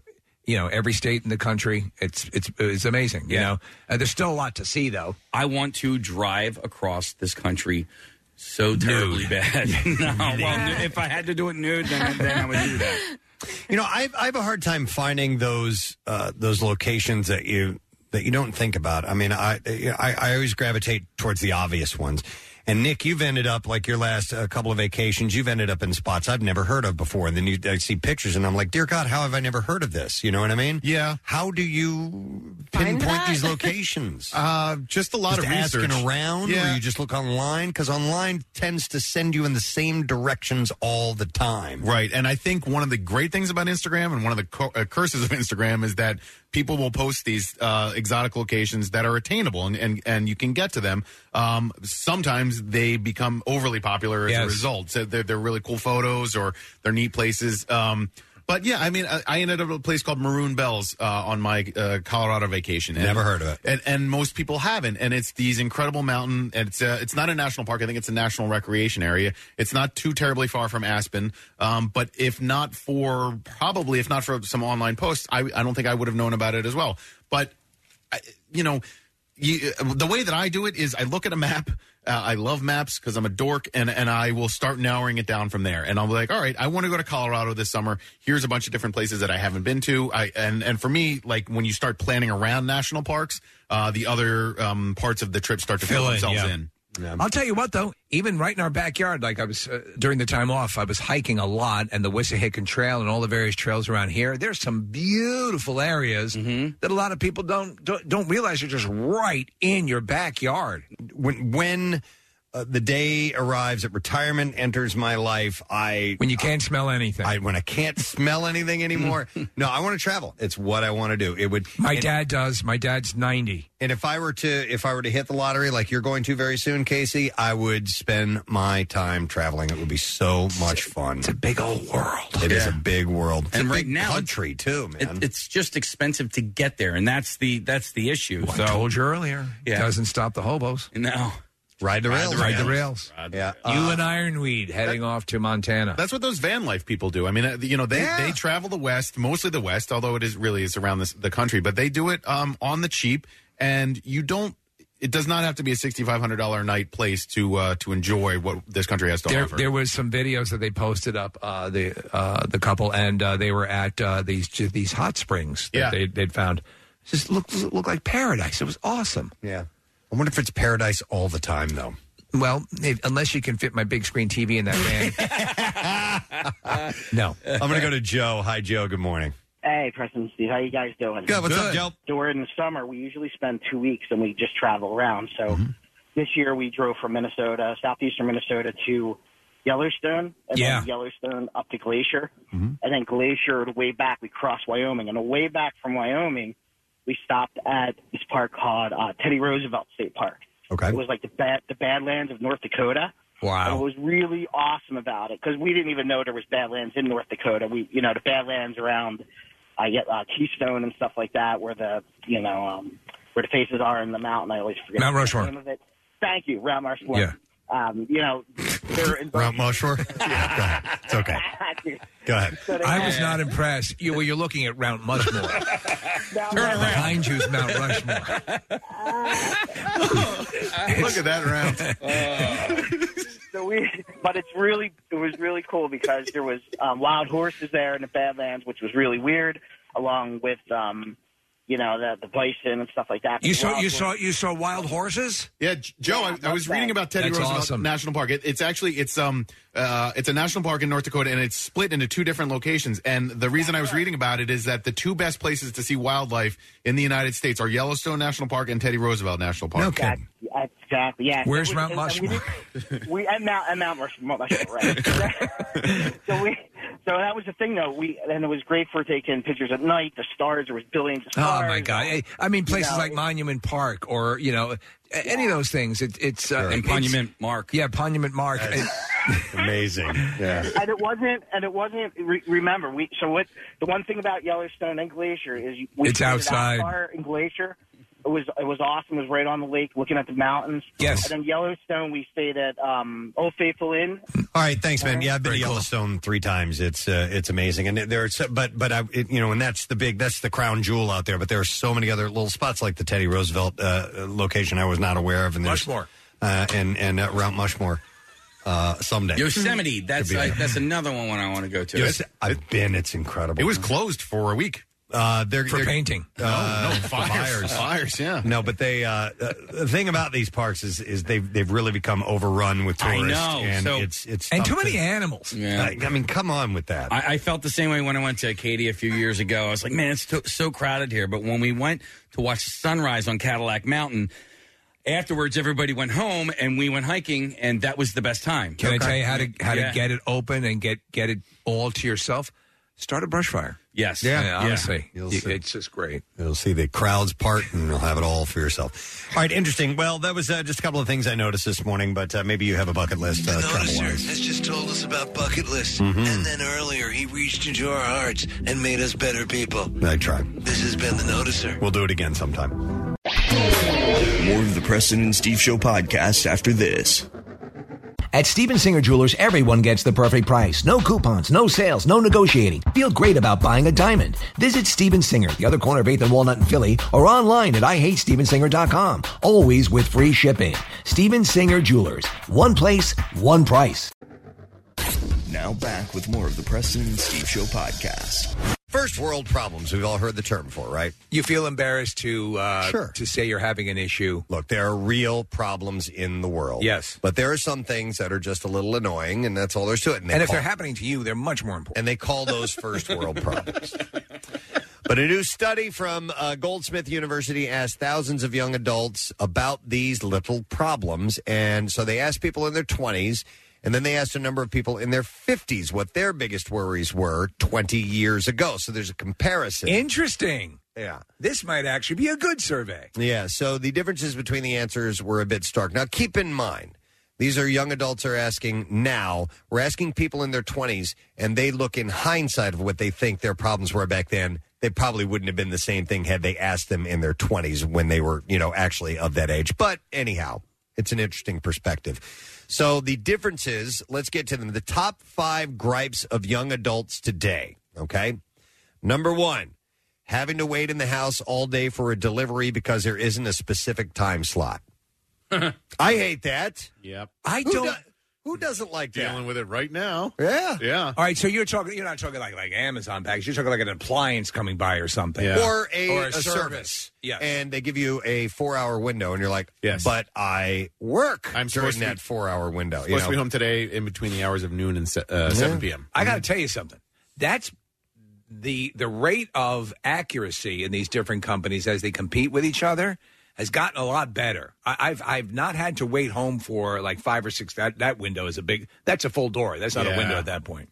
Uh, number two, forgetting your login password. yeah. This would be my wife. First world problem. Uh, three, leaving your phone at home. Do you do that often? No. I'm surgically attached now, and, I, and I'm not constantly looking at it, but so much that I do, and everything, my home security and everything, runs through. You know, I can access it through the phone. So, and I have unlimited streaming, Preston. But that's another story. I forget it sometimes when I go to Target and then I can't scan for the cartwheel. Ah. What do you do? She Right? How do you get by? How do you get by? She, yeah, puts a vest of dynamite on. All right, here you go. First world problem number four: no free Wi-Fi at the hotel that you're Wait. staying at. I here here's the deal. The hotel doesn't give away free. Many Oh, of a them lot don't. of them Really? Many Buy of them it. don't. Yeah. And a lot of times it's the ones that are uh, pricey that should be including the free Wi-Fi. They're Damn right. not. Yep. Right, Preston? Yep, You- You're absolutely. coming in, you're paying a premium dollar to Oh. stay at a place, and then they're going to charge you $12 a day for Wi-Fi? Mm-hmm. And then uh, number five, the first world problem list: the buffering sign when you're streaming something online. Yeah. So these are these are first world problems. And then I'll see what your first world problems are. Yes, if You yes. want to share? Okay, uh, here's one for me: a 15 second commercial for a 30 second video on YouTube or something like that. That was going to be mine. Oh, sorry, I, I- didn't mean to no, steal no, it. no. I agree. thank you for bringing it up. I, I despise the commercial that's longer than the material you're going to watch. Mm-hmm. Stop it! Pop up ads. That's mine. Full page pop up Full ads. page where it Full takes page. over what you're looking at, and then slows down the loading time on the website. You're Don't tell me your village doesn't have enough food. I have to see what's on this page. on my computer. Come on. The sh- malaria shots are coming, but I can't read this website. All right, so older adults said that they worried about most in 1997. Number one, having a happy relationship. Number two, earning enough to pay rent and bills. Yeah, I mean, those are perennials. Number three, whether they can afford a vacation or not. Uh, number four, saving for their first home. And number five, when they got photos developed and most of them were overexposed. This is what people reflecting back on. I think these. Uh, nah. Nah, when if you in 1997 when you were if you were in your 20s in 1997 and you were asked then, you would probably give similar stupid answers that were I agree. You know, I agree. I, I I think this is sort of the proverbial rose-colored glasses.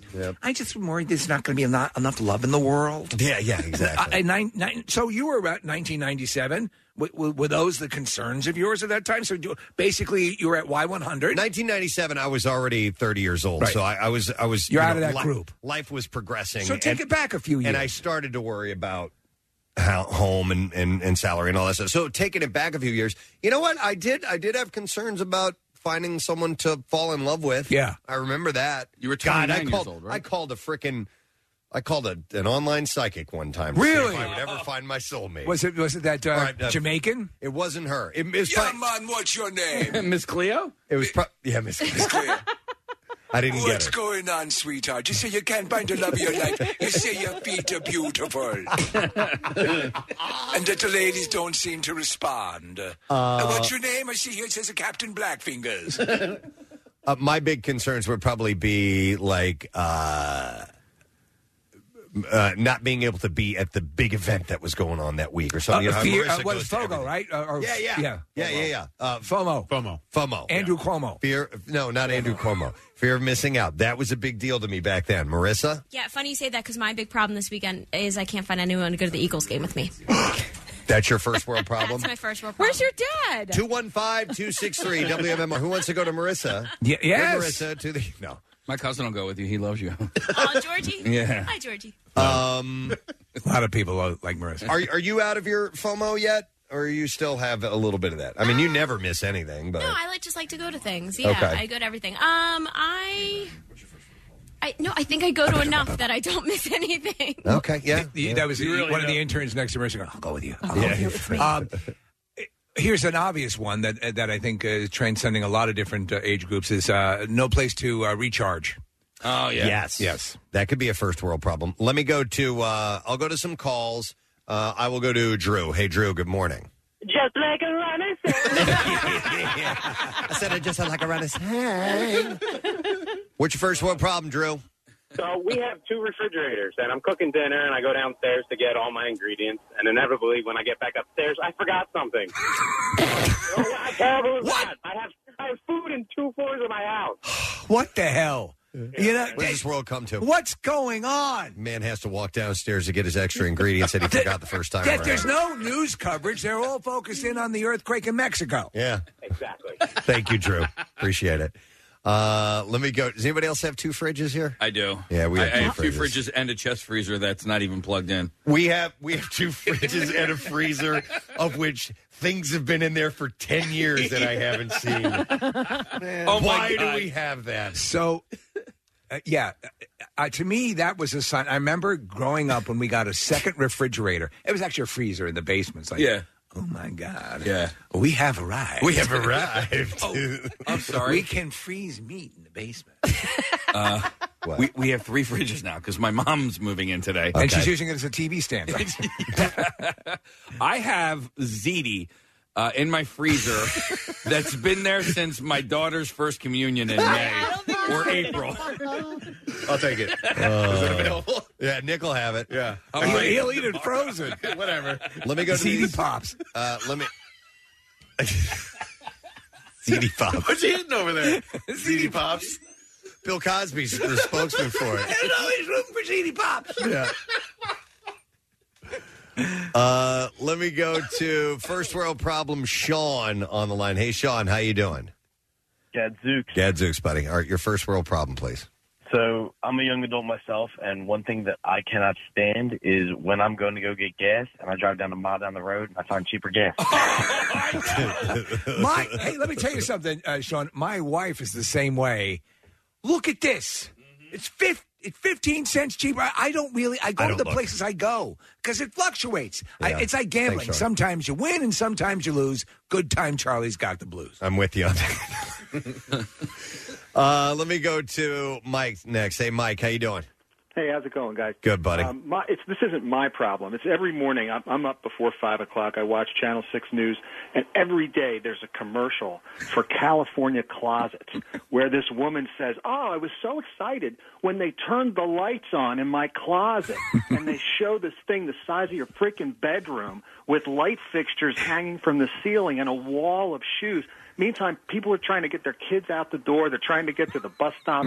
They're packing their lunch, and this woman's got a freaking closet the size of your upstairs. And it pisses you off, Mike. Right? It pisses me off. It's every dangled day. in front of your face every morning. Yeah. Right. Yeah. I hate it. Meanwhile, most closets, like you know, if, if you live in an older house, the the hangers don't even fit in. Like you Oh, yeah. can't fit the Uh-huh. hanger My and close house the was door. built- let me tell you something. My house was built, I swear to God, in 1750. Okay, And we all have right. closets. I don't know what clothes these people wore. it's unbelievable. So Mike, so my, my mom's house, the house that I grew up in, was built in the late 1800s, and m- they had to build new closets because the closet, like the closet in my bedroom, was just this little corner thing that you could barely hang a robe in. They wore the same clothes from birth till death. Mm-hmm. It's unbel- we believe me. I live down the street from where Casey grew up, and uh, our our house is literally 260 years old. And I'm telling you, these people, when you look at pictures, they have all these freaking layers of clothes on. I don't know where they put them. They must have just piled them in the corner. Well, them all. No, they probably had like a wardrobe or something along those lines that Yeah. they would hang them up in. But uh, but the closet space, um, you know, my mom and, and dad's room, um, there was just tiny little closet in the corner, so they had to build out a closet. Now we have Oh, Oh, we, we moved into a house 1880, uh, uh, but they, there is there are a couple of closets that I think that's where they hung their steakums because that's how shallow they are. All right, I want to go to Brooke. Let's see if this is one of your first world problems. Hi, Brooke. Good morning. Good morning, guys. Hey, what do you want to tell us? Oh, this is devastating to me. But every time we miss a show, we another first world problem. We don't have DVR, but if we go on ma- on demand the next day and it's not there, Yes, I now I've I listen. I but people don't understand the importance of that. Oh, you watch TV. Oh, it's cancel this and cancel that, and no one links up the DVR. Uh, the the um uh, you you get excited. You, I'm gonna s- I'm gonna watch it. Preston, it's like when you say, okay, Game of Thrones. I, am looking for a new show to binge. or- yeah, and yeah. Mm-hmm. Then, or you, you go two seasons in and you're like, where's the third season? Yeah, and yes. They, they sort of randomly decide not to include a season. Yes, I've It- had that it's happen. Mm-hmm. Frustrating. Yeah. Uh, Brooke, I'm going to double down on your uh, first world problem. How about when you get a show on demand and you can't fast forward through the commercials? that or it's not available in HD. Yes, that is the absolute definition. Well, they, at least at least they warn you at the beginning Hey, that expert, certain yeah. functions may not be available during. Yeah, this. but you try anyway. You try anyway. You have to try, circle with the- push it a bunch of That's right. times. Like, You- maybe they forgot. you will get shorter commercials. though. You will Yeah. get shorter commercial breaks. It- they're quick. They don't bother me that much, but you definitely still try to fast forward through it. Mm-hmm. By the way, radio commercials are incredibly fun to listen. Yes. to. Uh, yes, they are. Ours are. Uh, let me go to. I'm going to go to Brian. Hey, Brian. Good morning. How you guys doing this morning? Good man. What's up? What's your first world problem? Uh, when you pour a bowl of cereal or a cup of coffee, and then you go and you find out you're out of milk. Oh, yeah, that There- one there's- sucks. I have actually tried water in cereal just to make it moist. Yeah, it doesn't work. Nope, that's that's a disappointment. Chocolate milk. You Thanks, man. Oh. Well, you literally you start to taste it. You, like so, uh, frosted mini wheats or what the uh, there's a there's a Kashi has a cinnamon um, cereal that is phenomenal, and then you, you start tasting it in the back of your mouth. It's like. You, and then you have no milk. It's, you literally want to bleed out in a tub. I'm going to go to. Sh- literally? Yeah, literally. I'm gonna go to- literally. I'm going to go to Sean. Hey, Sean. Good morning. Where are the sausages? Where are the sausages? Right here. sausages? What's up, buddy? Um, okay, so the other day I had a day off, so I was sitting on my cou- my nice comfy couch under a nice blanket with my nice cat, and I had fixed myself a, a hot pocket, and I was watching TV, and one of those, um, you know, starving. It, it's like the human version of the Sarah McLaughlin commercial. yes. Yes. It's a starving kids in Africa thing, and I, I took a bite into my hot pocket, and I was just like, man, my hot pocket is just it's too hot, It's way too hot. and then, like, I don't know what the equivalent song is, but you know, like whatever song they had playing was just like blaring on the TV, like, and I'm just like, I should go cool this down. this hot pocket's too hot. I uh, I I hear you. I and you know what? Those commercials for some reason go on. I think they buy like two to three minute chunks. They do. They absolutely do. Sean, my question for you is Did you realize at the moment what a first world problem you had, or, or- or did you just not real? Did you realize it till later on? Yeah, no, I was cooling it off, and I the, the gear. You're right. The commercial's like five minutes long, so it took me about two and a half minutes to realize. I was like, man, this, this is a really ridiculous problem. No, but you know what would be great? It's a picture of you, Sean, sitting there. blow- blowing on as as the, the, the family's in a ditch fighting off hyenas.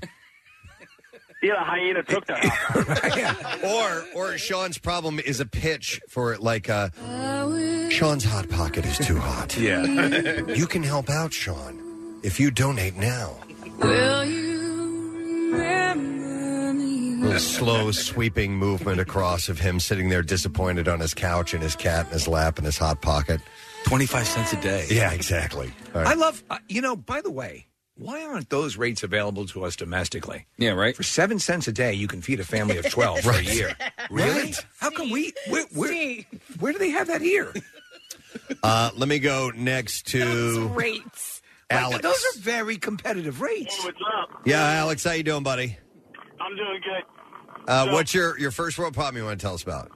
All right, so when you're going down a highway where there's two lanes and you're in one lane, there's nobody in the other lane at all, like for miles. Yeah. And then you get one car comes flying up behind you, and they just tailgate you. They got plenty of room to go around. Sure. But it, irri- it irritates. And meanwhile, there's like third world countries where there's kids walking like 20 miles to sweatshops. every With, day. with huge jugs of water on their heads. Yes, exactly.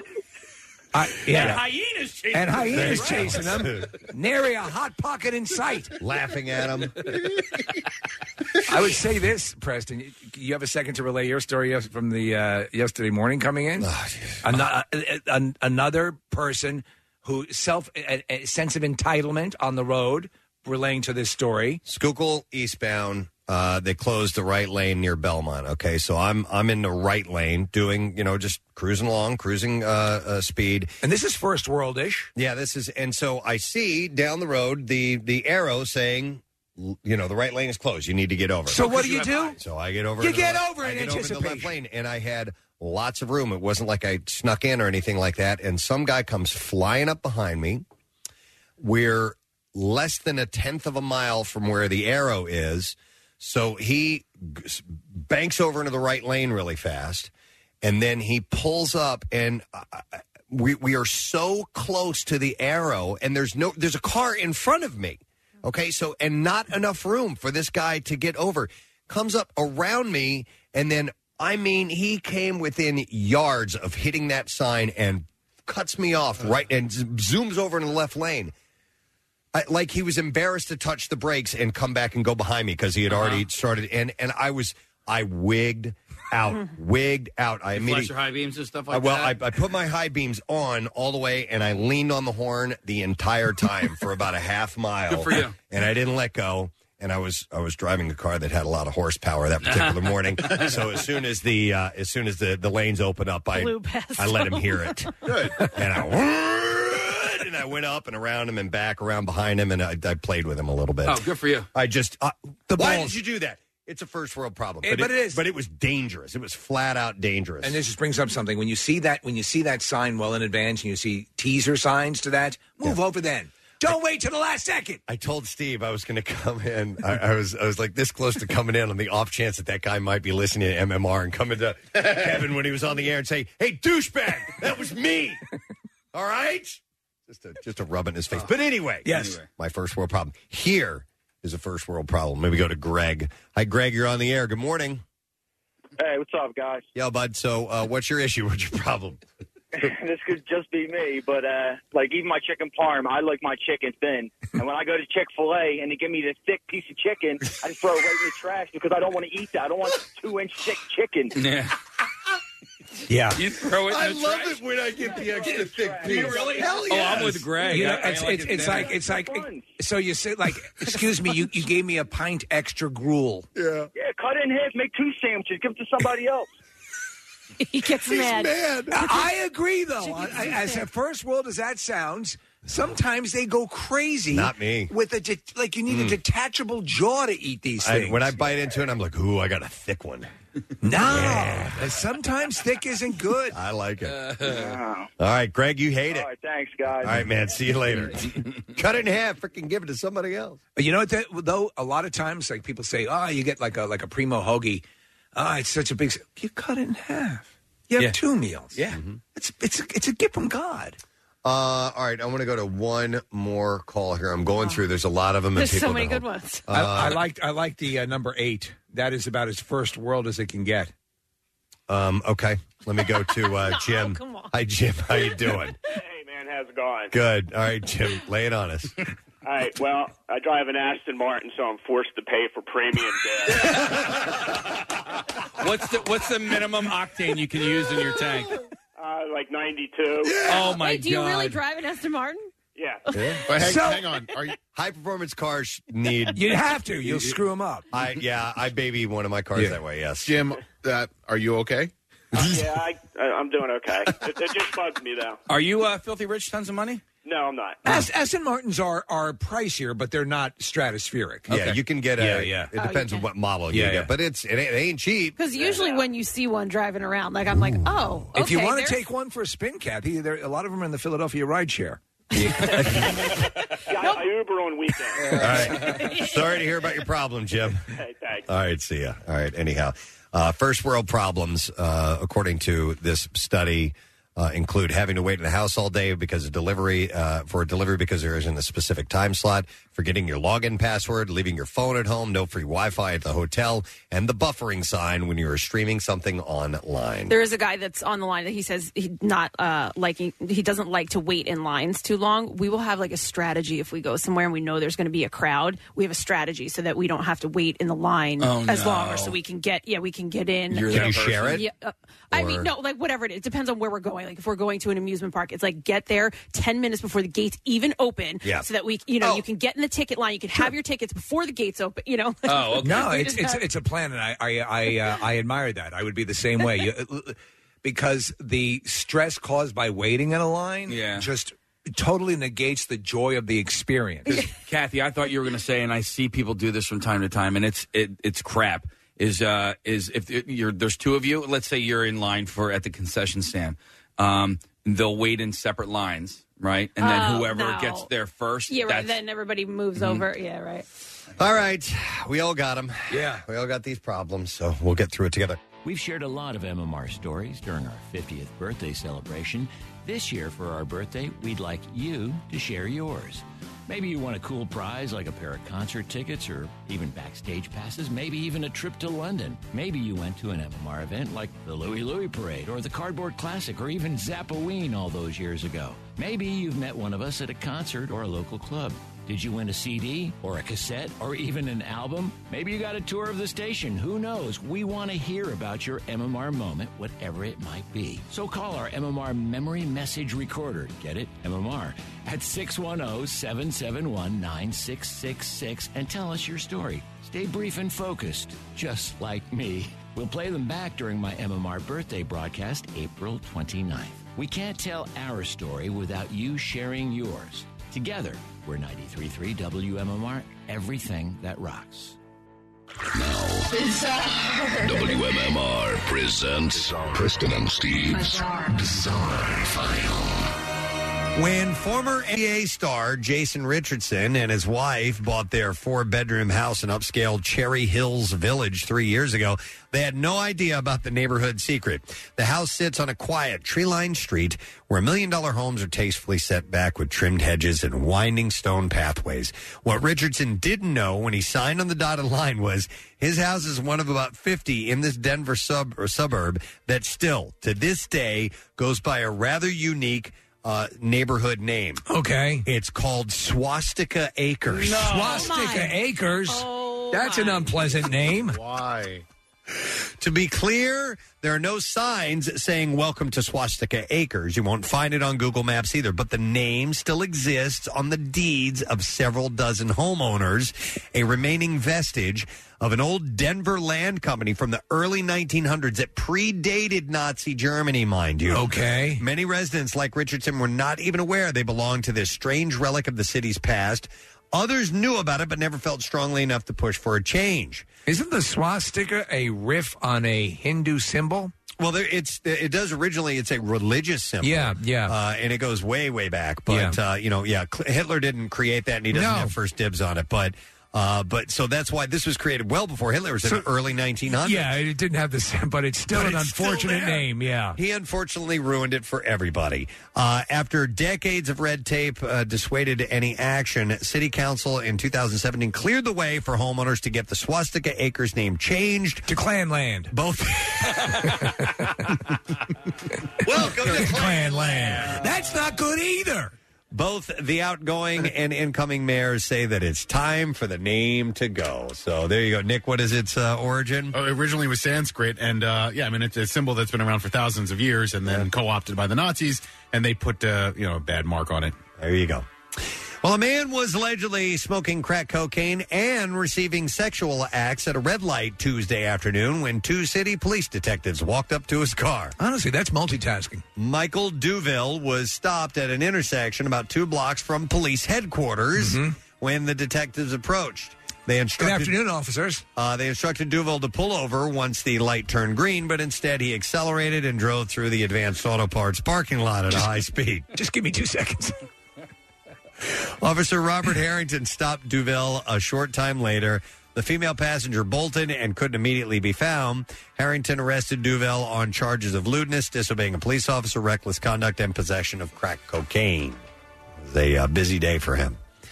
Gerardo Perez. This is a horrible story, man.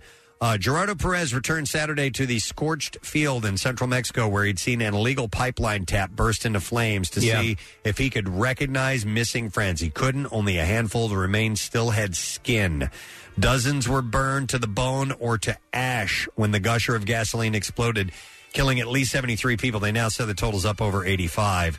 Uh, Perez said he and his son bypassed soldiers and ignored warnings to stay clear of the geyser Friday evening around 62 miles north of Mexico City. But as Perez got nearer to the spurting fuel, he was overcome with foreboding. He recalls telling his son, Let's go. This thing is going to explode. And it did, with the fireball engulfing locals, collecting the spilling gasoline in buckets, jugs, and garbage cans.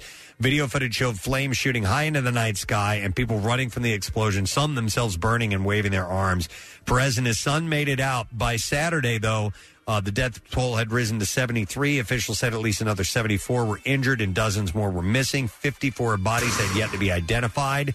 Hundreds of people gathered looking for you know human, the their the people the, that they knew. But on Friday, there were hundreds of people gathered in an almost festive atmosphere in a field where a duct had been perforated by fuel thieves. Yeah, and gasoline was spewing 20 feet into the air. That's why they were all there and uh, it exploded. By the way, it had been breached 10 times over three months. Yeah. And it came just three weeks after President Andres Manuel Lopez Obrador had um, uh, Obrador had uh, launched an offensive against fuel thief the- theft gangs that have drilled dangerous illegal taps into pipelines an astounding 12,581 times in the first 10 months of last year. Well, and here's why that's such a uh, such a liability. Yeah, exactly. Uh, so anyhow, that's just an absolute tragedy. that Horrific. took place. Yeah. All right, we need a lighter story, and we'll end with this one. An alpaca has confused and delighted residents of a small French town after wandering into an optician's shop. So an alpaca walks into an optician shop. The fuzzy creature spent half an hour quietly browsing lenses in the town of Hennebon. Uh, employees closed its, Uh, employees closed its doors to stop it fleeing before calling the police. While they initially thought it had escaped from a nearby circus, authorities found the private owner who came to pick up the wayward animal shortly afterwards. Has anyone seen my alpaca? Uh, staff at Les Opticiens Metulitis first saw the alpaca wandering outside late Friday morning. Uh, a, an employee, Helene, said, We saw him walk past the shop. He stopped in front of the automatic doors that he opened and then walked in very quietly. Wait a second, I know that alpaca. He was not at all aggressive. He was just doing his thing. Uh, the four staff members locked up the, sh- the shop for Henri, I think your alpaca is in our store. uh, for fear that the animal could run into the streets and cause an accident before calling uh, the authorities. Don't they get a little uh, honorary those alpaca? Uh, do they spit or do llamas spit? I don't think I don't think they spit like llamas. They're they're similar to llamas, but they're not in that regard. I, I think because our, our neighbor, believe it or not, had alpacas. and We, we go over there and visit them from time to time. Uh, but you just got to be careful because they're big. Yeah. Uh, within, teeth out. Within half an hour, the owner, who wished to remain anonymous, had arrived to collect the alpaca and did that. There you go. That's what I have for you in the bizarre file this morning. More of the Preston and Steve Show podcast after this. Now back with more of the Preston and Steve Show podcast. Steve sent me this story, uh, local story. Uh, I feel bad for this little girl. uh, it's from uh, Fox 29. Uh, 13 year old girl. She's in Aston, goes to school in Aston. Uh, brought a twisted tea to school. Yeah. By, By accident? accident? Yeah. Uh, her family said it was, uh, she had no idea that uh, that it had alcohol in it, which I totally, I totally believe. Yeah, They Um, the, the, the cans look. Yeah, They it look looks ki- like a kid's looks drink. like a kid's drink. So anyhow, um, this may end up though w- the where this is led to is she, she may end up facing charges. No, Yeah, come They'll investigate, and it should be okay. I, I would think so. Her name is Kayla, Kayla Ryder. Uh, Ryder, I'm sorry. Uh, the 13 year old eighth grader said that uh, some of her classmates asked for a taste because she she took it, she, she opens it, and tastes it, and tastes funny. Yeah. you know what I mean. And so her her classmates asked for a taste. Oh yeah, let me let me try that. Um, so she shared it like she normally would, and uh, Northerly Middle School administrators called her after they got wind that she brought twisted tea. Um, and she said, uh, "Is this her mom?" Her mom said, I, t- "I told the school I took full responsibility because I'd purchased it the night before. I put it in the bottom of the pantry. There were juice boxes there too, and I will never make that mistake again." Uh, she was suspended for four days. oh wow! they well, have a I can serve. I can see that. Yeah. but they they may take it to another level because um, she she was gonna the, the mom was going to challenge it, challenge the punishment with the, with the school board, and she said that they basically told him, "Look, take what we give you, or we're going to make things more difficult for you." Oh, and a stop few that. days later, she was called down to the local police department. Uh, the the girl was. Uh, and questioned. her mom refused to sign uh, her daughter up for a program for first time juvenile offenders distributing alcohol. Wow. Well, I, I know in school districts though, if, if kids bring like if they bring pot to school and they get caught with it, um, it does they the police are called. So it might even just be a protocol in this school that if something like this is brought to school, the police have to be notified. Yeah, I don't know, and I, I can uh, look. I can understand, um, you know, the four day suspension. Look, there's other kids had alcohol take. You know, they was Right. an The other accident. parents, yeah, I got There's- it. There's got to be I got it, repercussions, whether it was an accident or not. But the police, I watched the I watched the video with the family last night. I was watching when it aired on, on Fox 29, and, and the uh, it, it it so looks like exactly what she She says. didn't The- The, know. the mother's like, I, you know, it's one of these cases, and it's a brightly colored can. And I the reason why I believe this is because I know for a fact. Adults have made the same mistake countless times. My dad did. Uh, my mom came home. She goes to mass every single morning. She came home from morning mass, and my dad, who was a, you know at the time was a deacon, was sitting at the kitchen table writing his homily for the Sunday mass, Drinking a drinking a twisted twisted tea. And my mom's like, "What?" I mean, so he had so this is my dad, who is you know at this point in his sixties, who has had a few co- uh, you know alcoholic beverages in his time. Had actually been drinking this, so it's not only just the look, but the taste itself Right, yeah. does, it, it does not. Um, it doesn't really taste very alcoholic. It tastes like iced tea. He had been drinking, and my mom comes into the kitchen. She goes, "Dave, what are you doing?" He's like, "What do you? I don't. What do you mean? What am I Get doing?" ripped, right to the Well, he had so- no idea. My uncle, uh, who does not drink, he doesn't drink alcohol. Uh, they they were on the beach in Florida, and a cooler was brought to the beach, and there was drinks for the kids, and there was twisted tea, and everyone was uh, down by the water in the ocean, and him and his two grandchildren were sitting up by the cooler. He pulled out three twisted teas, opened them up. They were all sitting on the beach drinking their what they thought was iced tea. The kids are drinking. The kids, they were little, and and my cousin walks up and she was like, "Dad, what are you doing?" He was like, "What? We're having iced tea." She's like, "No, it's twisted tea. There's alcohol in there." And they had to take it from the two kids and him. Could you imagine the people walking? Look at this white Yeah, trash family seriously. here. Even the kids are drinking it. Yeah, but he, you know what? He had no idea. He's not a drinker, so he didn't even really know what twisted tea was. I wouldn't know. We were. I forget what event we were at, and it, there was. It was an apple cider type drink. And you know I don't drink. Right Oh, Hard cider. Yeah. now, this was uh, on the level. I like. Wow, that tastes good. Well, but I but, mean- but and then I realized. Um, you know the the uh, alcohol was so hidden in the flavor, Yeah. that I, that on my senses go up. Like I can like rum cake, I don't even like. Yeah, well, there there's a few drinks out there. Your your, your hard ciders, Yeah. uh, the hard lemonades. You know, you have those root beers. Uh, they uh, they none of them and the packaging have an alcohol because there are people who just don't like the taste of alcohol. But you the know? Mm-hmm. packaging, and the labeling case, and a lot of times it's like this. It's meant to mimic r- regular root beer or Yeah. regular apple cider. Any of those um those ones you just listed, Casey, all of them seem uh, incredibly s- and overly sweet to me. And I don't know if it's the sweetness that hides the alcohol or, or not, but I I can tell you that that, that for me, that Nick, that's what buries the alcohol. It's Yeah. like, it, it, like this cider was so impossibly sweet that that's all I could focus in on. I like that And, and root beer. apparently, the alcohol level was high in this. okay, thing. yeah, and, and I like that root beer, but it's because it tastes like root beer. You know, and I- I Right, guess that's right. what they're going for. But it like to me, it's just if I'm going to have an alcoholic beverage, it's not going to be those. You know, when I was in grade school, we had to, there was a project where you got together as a group and we had to do live commercials. We had to pick a product and we had to do live commercials. And there was one group, I can't remember what their product was. I think it might have been chips of some sort. But their setting was like sitting around watching a football game, like, and, and they had beer. I mean, they brought real beer in, and they didn't get in trouble at all. What, they- to school? Yeah, they, I mean, it was part of their presentation. She's, she was a little. She's a little bit. I don't know. She appears to be younger, but No, I'm telling you, we were in grade school. We were younger than Okay, her. all yeah, right, yeah.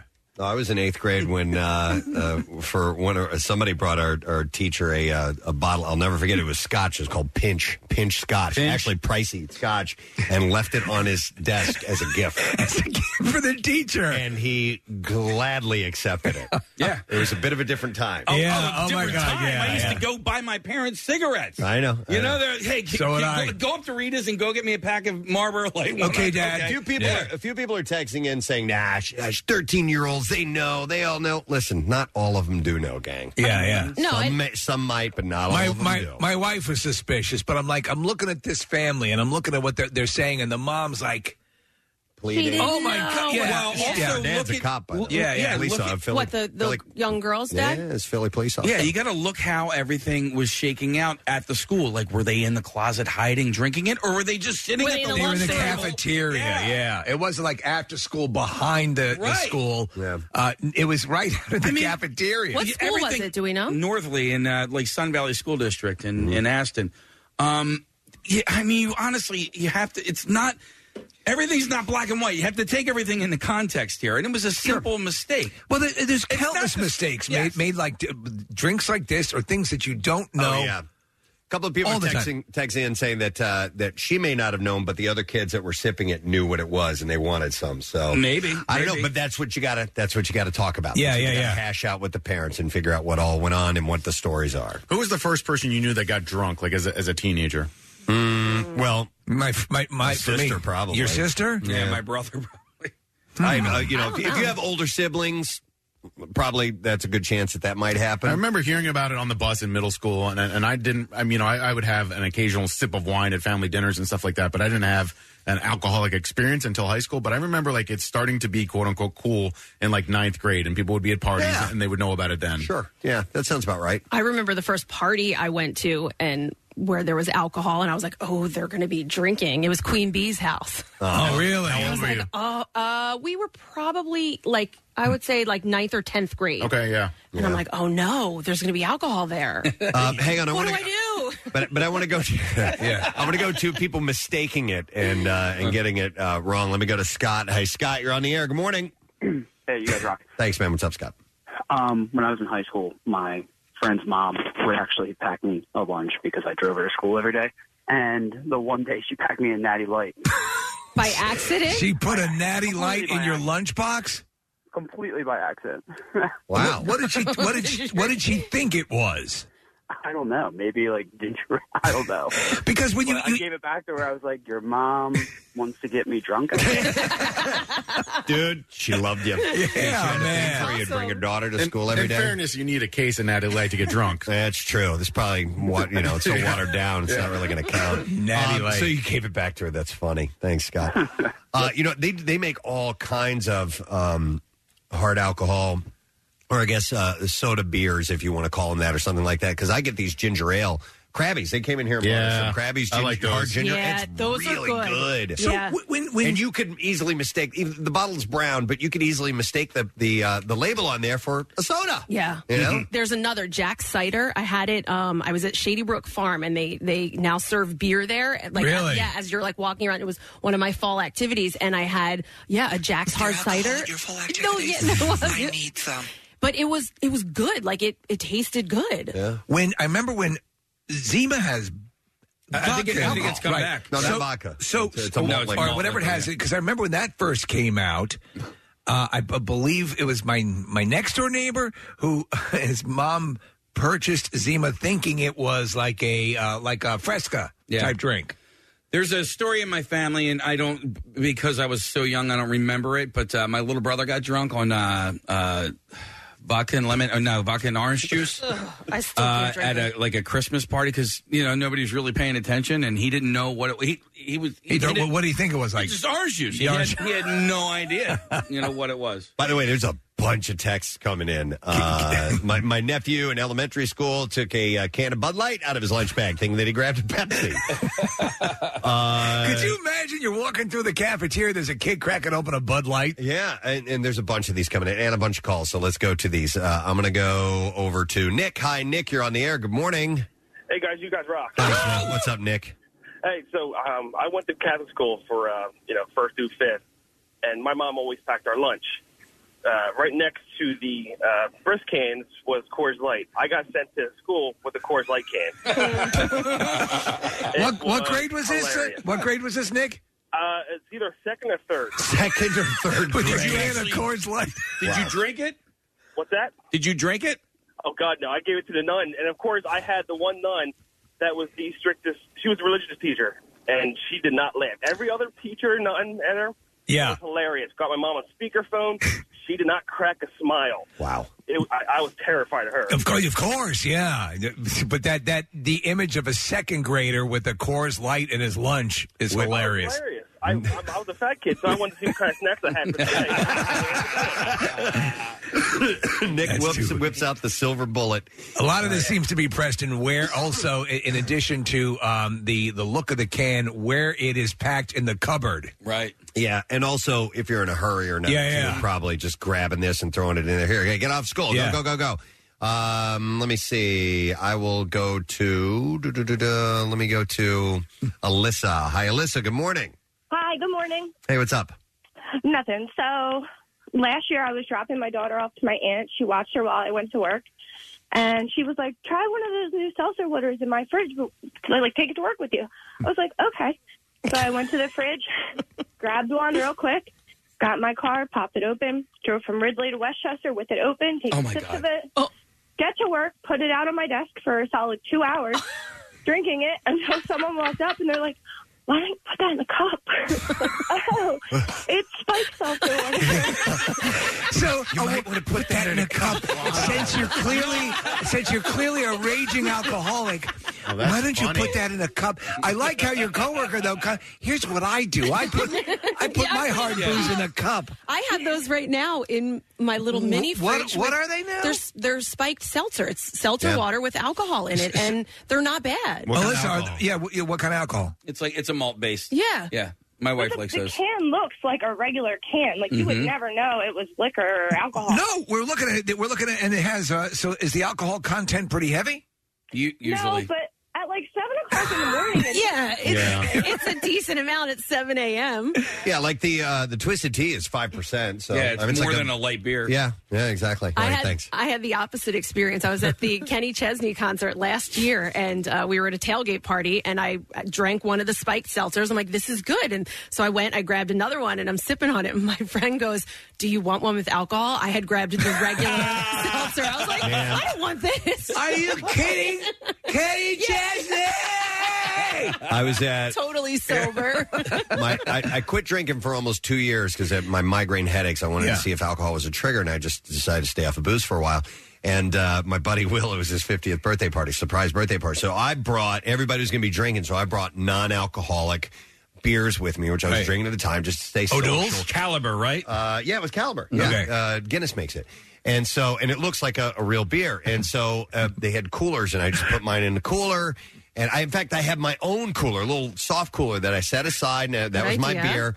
And uh, so I'm going through the night, and I go over, and people have been drinking Oh, my, non-alcoholic beers.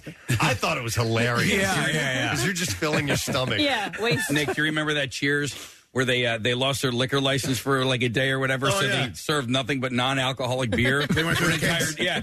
And uh, Cliff Clavenack, like he was so drunk. Yeah, uh, there's in the book, uh, the girl on the train. Uh, she drinks canned um, gin and tonics, and I'm, I don't know if they portrayed that in the movie or not, but I, I don't know if canned gin and that it takes place in London. Is that a thing? well, that's what I'm wondering. I don't know if you can get that in the states or not, but it actually. The way that it's written in the book, it, it sounds really appealing, and I like gin and tonics. I just don't know if you can get them in the states. Uh, so, so what what can you get on that like on, on mixed drinks wise in in in cans like that? Well, Mm-hmm. uh, they have like little margarita based ones. Yep. Remember Mhm. that? But they're a lot of times they're um, uh, they're carbonated. Yep. You can Um, get champagne in a little can now, and Sure. it's like a pink Yeah. can. It Mhm. looks, you know, could look, Okay. resemble something a kid might want. They also used to. Ha- I mean, they still have. I'm sure that like the Boone's Farms were kind of cocktaily. Yeah, type of thing. Uh, and what, does Bartles and James still exist? No, Uh, Bartles and James used to dominate, especially on television. They had massive ad campaign. That we was at thank the- you for your support. Yep. Queen Bee's house is what she was serving. Bartles and James. James. Uh, hang on, let me go to Scott. Hi, Scott. You're on the air. Hi, how you doing? Good. What's up, buddy? Um, so I'm in recovery. I don't drink alcohol or nothing like that. Right. Um, I'm at my sister's house, and I tell my niece to get me a drink. I live an hour away, so I need a drink for the ride home. And I'm driving down the highway, and I crack open the can of soda, what I thought was soda, and I get it to my face, and it's Coors Light. Oh man! Jesus. Thinking it was Diet Coke. That's the last thing you need. You're, in recovery. Diet Cokes are a silver uh, silver Mhm. can. Yeah. Oh, yeah. Yeah. And did- did- and, uh, she- she thought the same thing. I called my sister. I said, "What's your daughter trying to do? Trying to give me uh, a Uh, But none of it none of it made it into your mouth, did it, Scott? No, as soon as I got to my face, I could smell it. I rolled my window down, and I didn't even care I was litter, and I threw it right out the window. Yeah, we're look we're looking side by side, Thanks, e- e- except for height wise, they're fairly similar looking. Yeah, red red lettering. Yeah. and and the whole deal. The Coors Light can's a little bit thinner. Yeah. Yeah. Wow. Uh, let me go to. I have Brian. Hi, Brian. Good morning. Good morning. Is this the Kenny Knight? I can put the voice on if do you it. Do it. That's right, Brian. You're on the air. What's up, man? hey, so I was uh, I was in fourth grade with my dad. We were over one of his friends' house watching uh, football on Sunday, and um, I'm looking around. He's like, "What do you want to drink?" I'm like, "I'll take one of those." And I crack it open, and it's uh, Genesee Cream Ale. I thought it was cream soda. Oh, God, that's so funny. Uh, so it's like it's like reaching into a bowl of grapes and eating them and realizing that they're olives. Yeah, that's true. That's a, a good analogy. Yeah. Well, I, I had to keep my pride, so I choked it down. He's like, "You want another?" I'm like, "Nah, no, no, no, that's okay." I'm good. I'm gonna go vomit now. Wow. Thanks, Brian. Appreciate it. Exactly. As a nun, so my dad gave me my first beer. At Your 12. first beer, yeah. As a non-drinker, I'm amazed at all the the various drinks like this that I've never heard of. Oh yeah, like that, like cream ale. Apparently, you can still get the Bartles and James too. They make them, and you can get them in the grocery store. Really? Yep, still available. Okay. Uh, let me see here. It's uh, Diana that we're going to go to next. Diana, good morning. You guys rock. Thank you. What's up, Diana? Well, my name's Diane. Oh. And hi. Hi. Hi. My dad, uh, my dad and mom used to take us over to our grandpa's house every Sunday when we were kids, and it's very Italian. And every Sunday we'd go for pasta, and we were kind of wild in the house and everything. And when we used to sit around the dinner table, uh, we used to have Coca Cola. That was a big deal, you know, having our Coke for dinner. Yes. And he used to pour red wine into our Coke glasses, and we were like stoned out of our minds every Sunday. Your grandfather would do this. And how old were you, Diane? Maybe mm, eight, ten. Wow. So, w- un- unbeknownst to you, he was spiking your cokes with wine, or were you aware of it? Yeah, I was aware of it, but I didn't really know, you know, like what it was or whatever. And my parents knew too, and we just sat there nice and quiet and just stared at each other every Sunday. And yeah, That, yeah, because you're yeah, you're all getting ripped. Sunday fun day. Yeah. Wow. But there are some families where, like, my, you know, Italian families I, I've known growing up with, it, they would have some, you know, some vino or whatever, you know, and the kids would have a little bit as well. it's all part of the deal. My dad would uh, do the old here. You know, can I have a sip of your beer? Dad? Yeah, sure. Here Yeah. you go. There Here you goes go. on. Yeah, Can I sleep with mom? Yeah, you just- you know, things like that. Things the kids are inquisitive. Yeah, at a certain point, you become too old for that, and, and dad doesn't allow that anymore. But when you're younger, because it was the same thing for me when I was like eight or nine. Yeah, here, don't tell your mom. And then after a little while, I was like, no. Well, the thing that's that set me in motion, you know, for not drinking or ever, you know, being drunk. Uh, I was at a neighbor's party, and I was seven or eight, and we there, there was a bar down there, and, and they they started pouring full glasses of cream de mint. Ooh, yeah, and I I drank and I vomited green, and I remember that in, that image was yeah. You're not supposed to drink that stuff straight. It's, uh, I, I it's pretty did. nasty. I drank about seven ounces of it. um, but uh, uh, you know what? Uh, the part of the the here have a sip of this. I think is also. Uh, You'll see how bad it tastes. and Yes. you won't want any of it because And it's it an, worked. It's an acquired taste. It worked for me. Yeah, of uh, beer anyhow. Um, so yeah, don't I know. remember drinking on the beach one time. I was probably about 15 or 16, and I wasn't really a drinker in high school. I gagged every single sip. It tasted. Now, granted, it was also warm. Yeah. Warm Milwaukee's best, but Oh, every God. single sip, I was like, oh, my I'm gagging from the Ugh. description of it. Ugh. The beast. Warm Mm-hmm. cans Oh. of the beast. Just warm. Can you bo- get this to a s- boil? That's nasty. Uh, let's go over to Corey next. Hi, Corey. Good morning. Hi, good morning. What's up, Corey? Hey, um, so a few years back, I was on a cruise, and my younger cousin, he was about 12 years old, and he was complaining about a stomach ache because we were on one of those excursions that take you to go snorkel on a reef. Right. And so my mom offered to go grab him a ginger ale from the bar. So he goes up, asks for a ginger ale, gets a cup, no problem, drinks it, asks for another one because he's still feeling kind of upset, gets another glass. My mom goes back up to the bar and asks for a margarita, and bartender poured him the or poured her the exact same thing. so, uh oh, this kid was slugging margaritas. all around. Twelve years old, he got back on the ship absolutely trash. Oh my God. So the, the bartender didn't speak English. Over for the rest of the day. No, Oh, that's bartender funny. didn't speak a word of English. Oh, that's funny.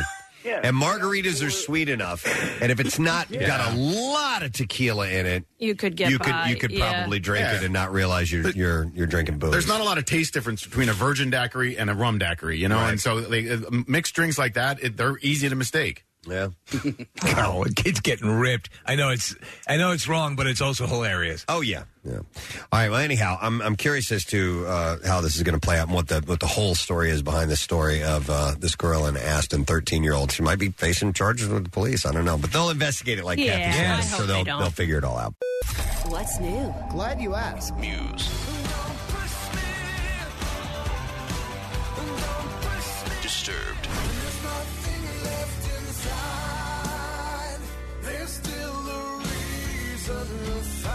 The Raconteurs.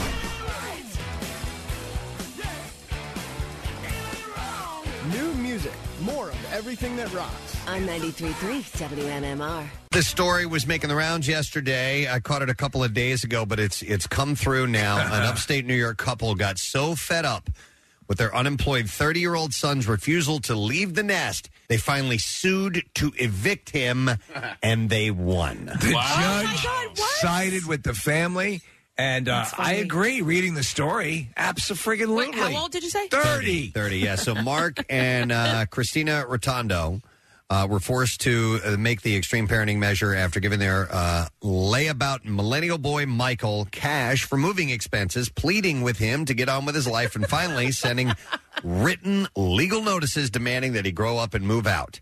He needs to Um, find an Italian mom and dad because they never kick their kids out. stay Um, forever. Or Casey's mom, who was Yeah. like Casey was was gonna was about to move out as an adult finally, and was sad, and she right? said, "You know, you can you can stay here forever, forever, yeah, exactly, Mm-hmm. forever and ever." Uh, so here's, but I was working. I was gainfully employed. This guy is not. doesn't even have a job. This guy might as well be an 11 year old. Ah, He claims that he does. So so they sent him a letter. They actually got him, sent him a letter. The first one was dated February 2nd. It said, "Michael, after a discussion with your mother, we have decided that you must leave this house immediately." And it concludes by saying, "You have 14 days to vacate." We will take whatever actions are necessary to enforce this decision. And then they later offered then they offered him eleven hundred dollars to help find a place to stay. They gave him parental advice, including organize the things you need for work and to manage an apartment and sell the other things that you have that have any signi- significant value.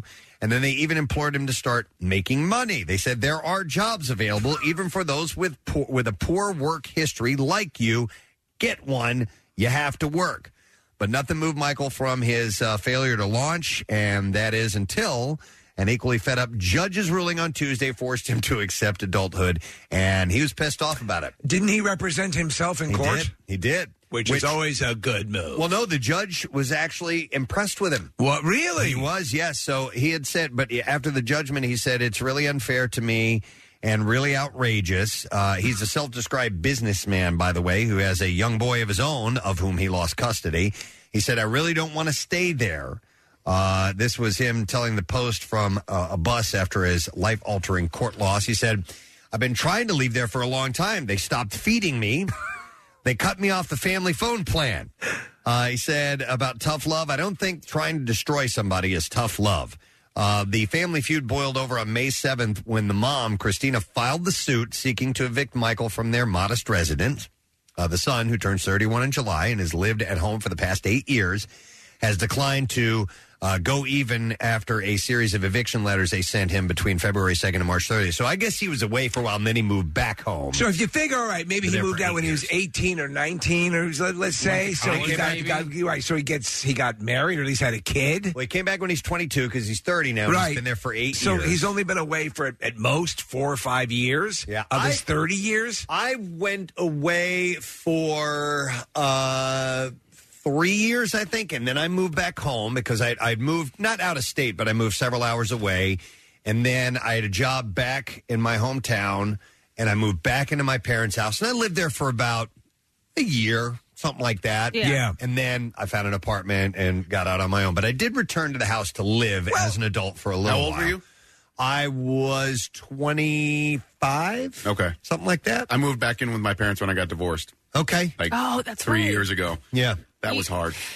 Was it? well, I assume, right? Swallowing the pride and living with your parents at 38, 39 years old was, was a challenge. Yeah, my parents are awesome. I love them. And, and it, for, as far as situations like that go, it, it was the best possible. But I mean, it's just no matter how old you are, as an adult, living with your parents is challenging. And I think that reminds you and kind of like speeds you up in Oh, the yeah. process. I mean, m- mine wasn't like that, but after college, same thing. I went back for a few years and it wasn't like it used to be. You're like, okay, wait a minute. I'm an adult. I'm living by their rule. Like, you know what I mean? Time to go. I got to get out of here. Yeah, and it's really nice to be around your mom if she's a good cook and things like that. You know, I, there are positives, and you save some money and things like that. But it's you're an adult, they're an adult, and it's uh, Yeah. eventually there's going to be conflict. I was just talking to Nick Murphy about when I go out to visit my dad in uh, Texas. He and and uh, his uh, his girlfriend, who's been with him for decades, I consider her a, a second mom.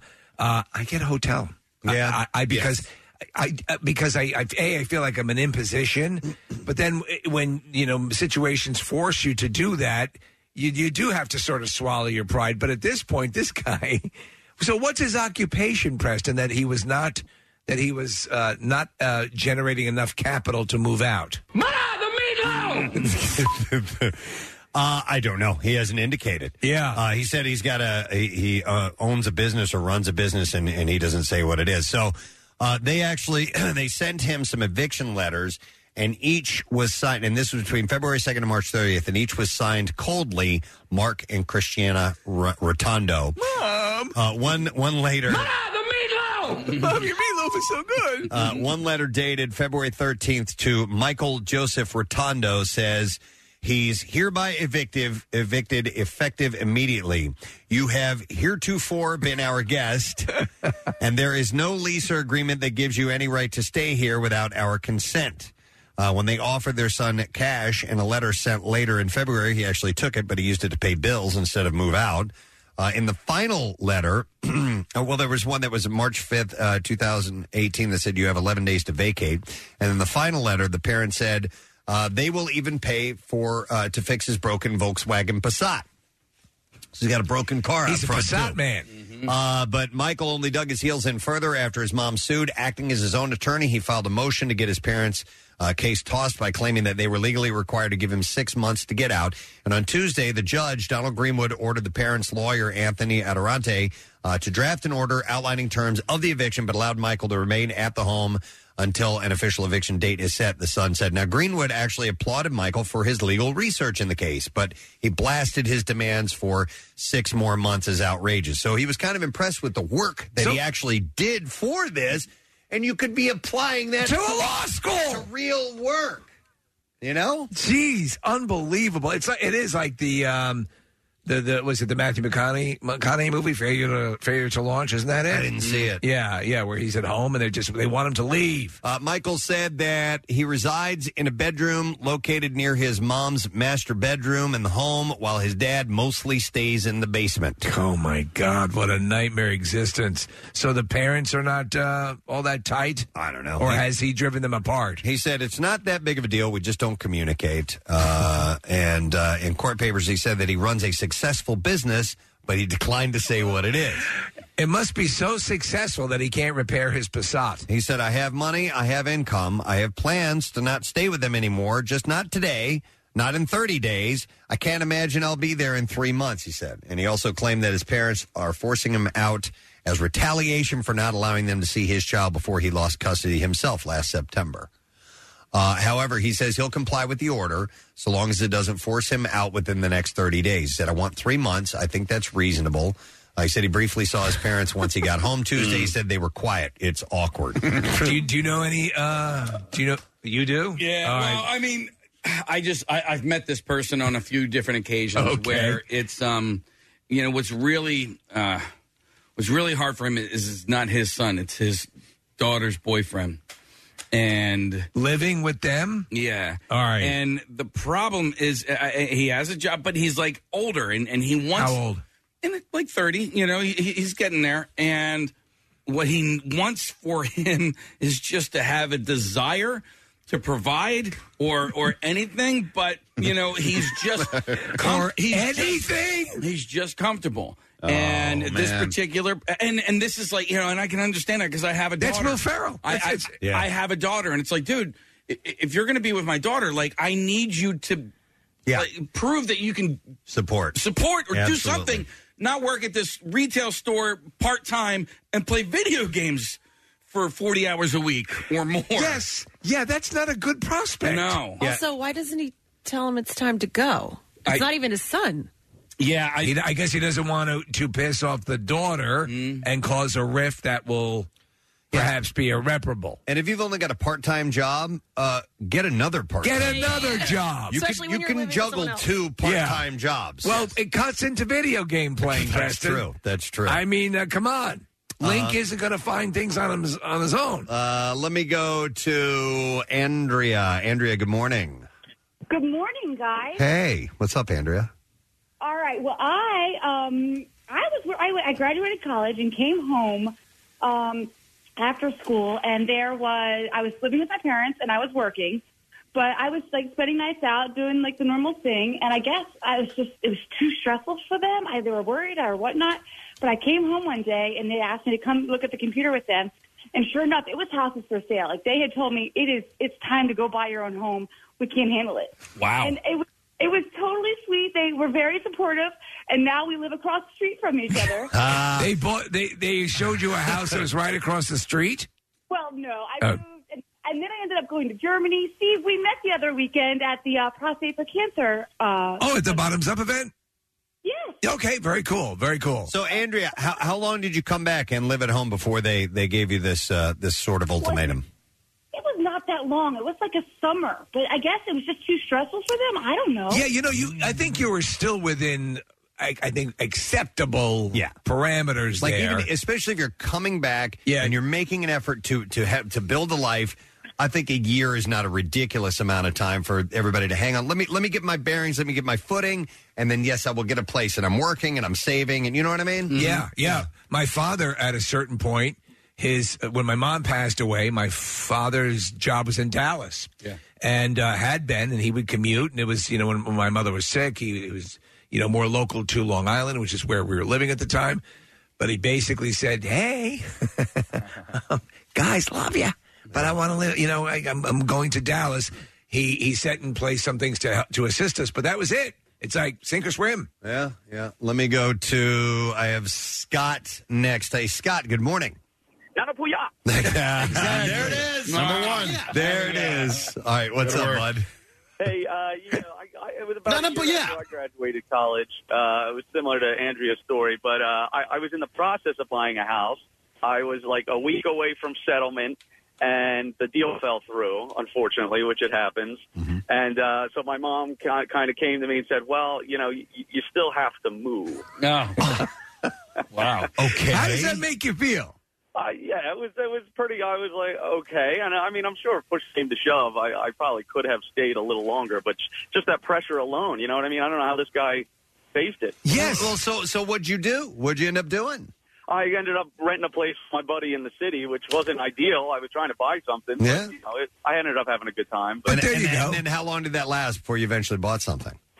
Uh, about two and a half years. Two and a half years. Wow. Yeah, really, it really set me back. You know what I mean? Yeah. But you, you actually had you had a plan. You were Yeah. there were some road uh, blocks along the way This guy's like, uh, l- what, despite his protestations, it's clear he was fine. I could Im- I could imagine though, Scott. So you, you're all set to settle on it, falls through, and then all of a sudden your parents say, oh, "Well, you got to move," and then you move all your crap, and you don't want to move anywhere again anytime soon. So you probably stalled on looking for a place.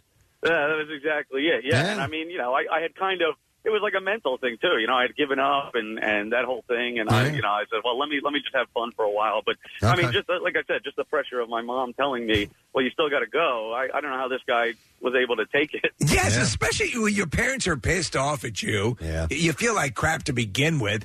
But I it's some people do not have that sort of Thanks, guys. freeloader gene that that should kick in and tell you you've overstayed your welcome. Yeah, yeah. You know, I'm wondering where where I'll be with my kids on that, and if they, you know, will just want to. Hey, I got it pretty good here, and I think I'm just going to hang for a while. Do you know, do you think do you think that going away to college speeds up the desire to move out of the house? Yeah, because I think, w- well, at least for me, when I came back was when I was like, I can't stay here.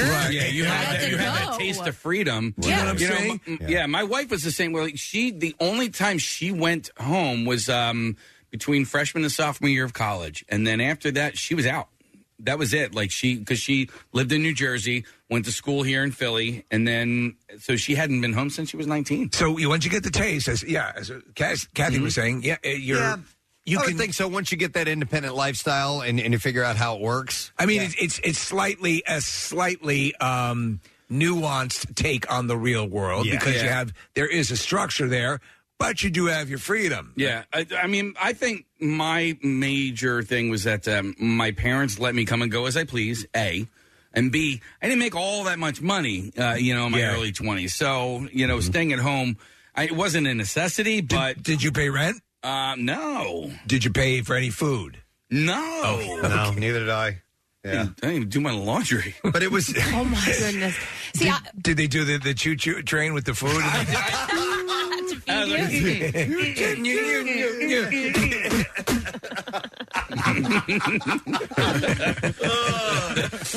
Show me how the piggies do it. Who's a big piggy? Who's a piggy? Who's a 30 year old man living at home? give mommy kisses. uh, hang on, let me go to. I have Steve O. Hi, Steve O. You're on the air. Good morning. Or is it just Steve? Or is, it, Stev- or is it Stevio? Stevio? 33. Oh, still you're talking. living- you- You're talking to Scott though. Oh, God damn it! Not my fault. Sorry, Steve O. Hang on the line. We'll go to Scott next. Hey, Scott, you're on the air. Hello? Yeah. What's up, bud?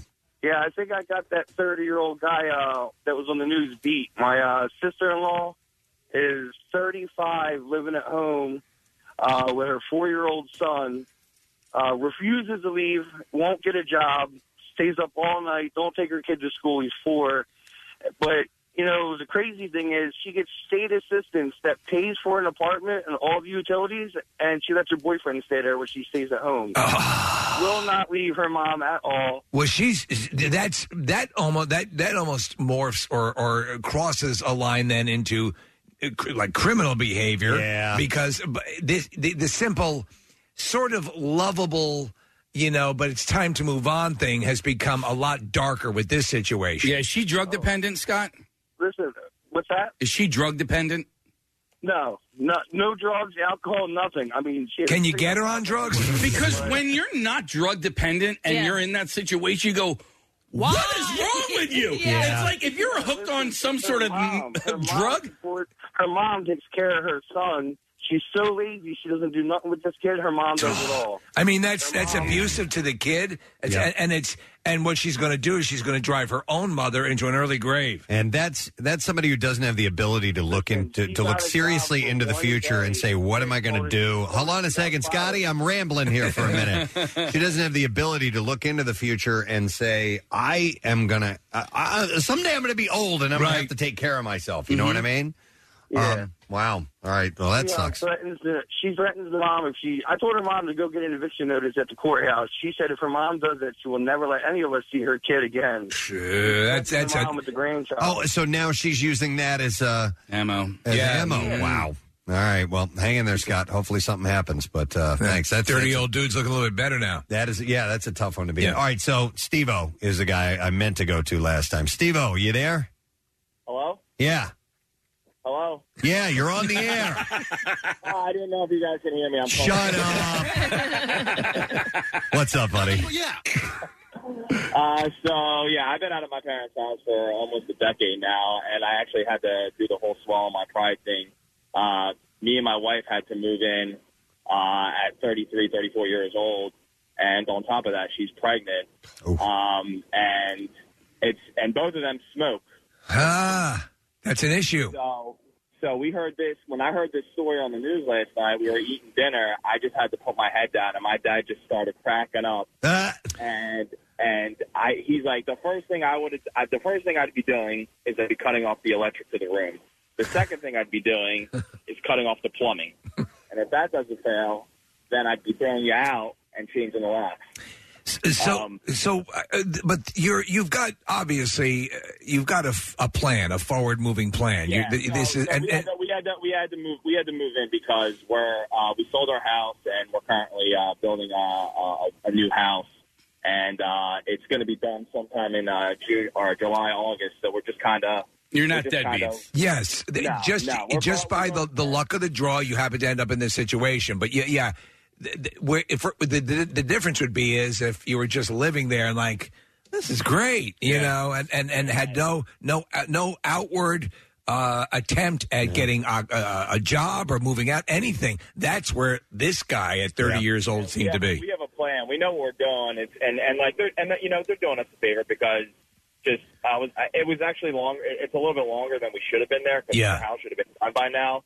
But it's like we're all on the opposite because like we've been out for you know such a long time that And then you going come back. there, it's Yeah. difficult. It's it's the next point. Like it's really really it's really difficult. Sure. And on another note, and another note, uh, she doesn't do the choo choo train. My mom does the airplane. Oh. Oh, the airplane hanger. Yeah, the hanger Open up. Yep. That would work with me. Yeah.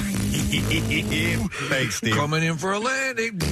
Uh, all right. So, uh, like as a as a general rule, uh, this is sort of a two part question. What age um, should the parents start charging rent, and how long should you have been moved out before you move back in, where the, where rent would? These are good apply? questions. Yeah, I, I, I don't believe in the 18 years old you got to pay rent thing now 'cause you're an adult. I- and I, I'm okay with it even right after college because um, maybe you're trying to land a job, maybe you're not making any money, and so financial stability is also important. But if you're moving back in at 29 or 30 and you have a job, I think the parents Then- probably should ch- charge rent. Yeah. A lot of parents though will will institute the yeah just because we're going to give you a, a life lesson here and you're going to start paying rent. Unless it's a real hard luck situation. Yes. If it really is and they, they need your charity, for lack of a better word, then I don't think rent should be involved. All right, I'll pay rent, but you got to stop smoking. But uh, but the uh, yeah, I'd say over twenty five. I don't know. I don't think you can put an age on it. Like Yeah. you know, I think that if, You can put if a they're tr- situation. well, yeah, it's the situation. If they're trying, if they're 25 years old and they're trying, they're actively looking for a job. They are maybe working a few part time jobs. Like you know, I know my parents would never have charged us rent, but it was because we always tried. We were always doing something to Sure. move our life forward. We weren't just sitting still in their house. So what about this? You're not charged rent, but what if you? I think anybody uh, would consider kicking in for food now and then, or buying some, putting some groceries in the refrigerator. See, I or would doing do some- that. to, I would- to sort of offset the expenditure on your parents. I would say, listen, because my mortgage is not going to change just because you moved in with me. However,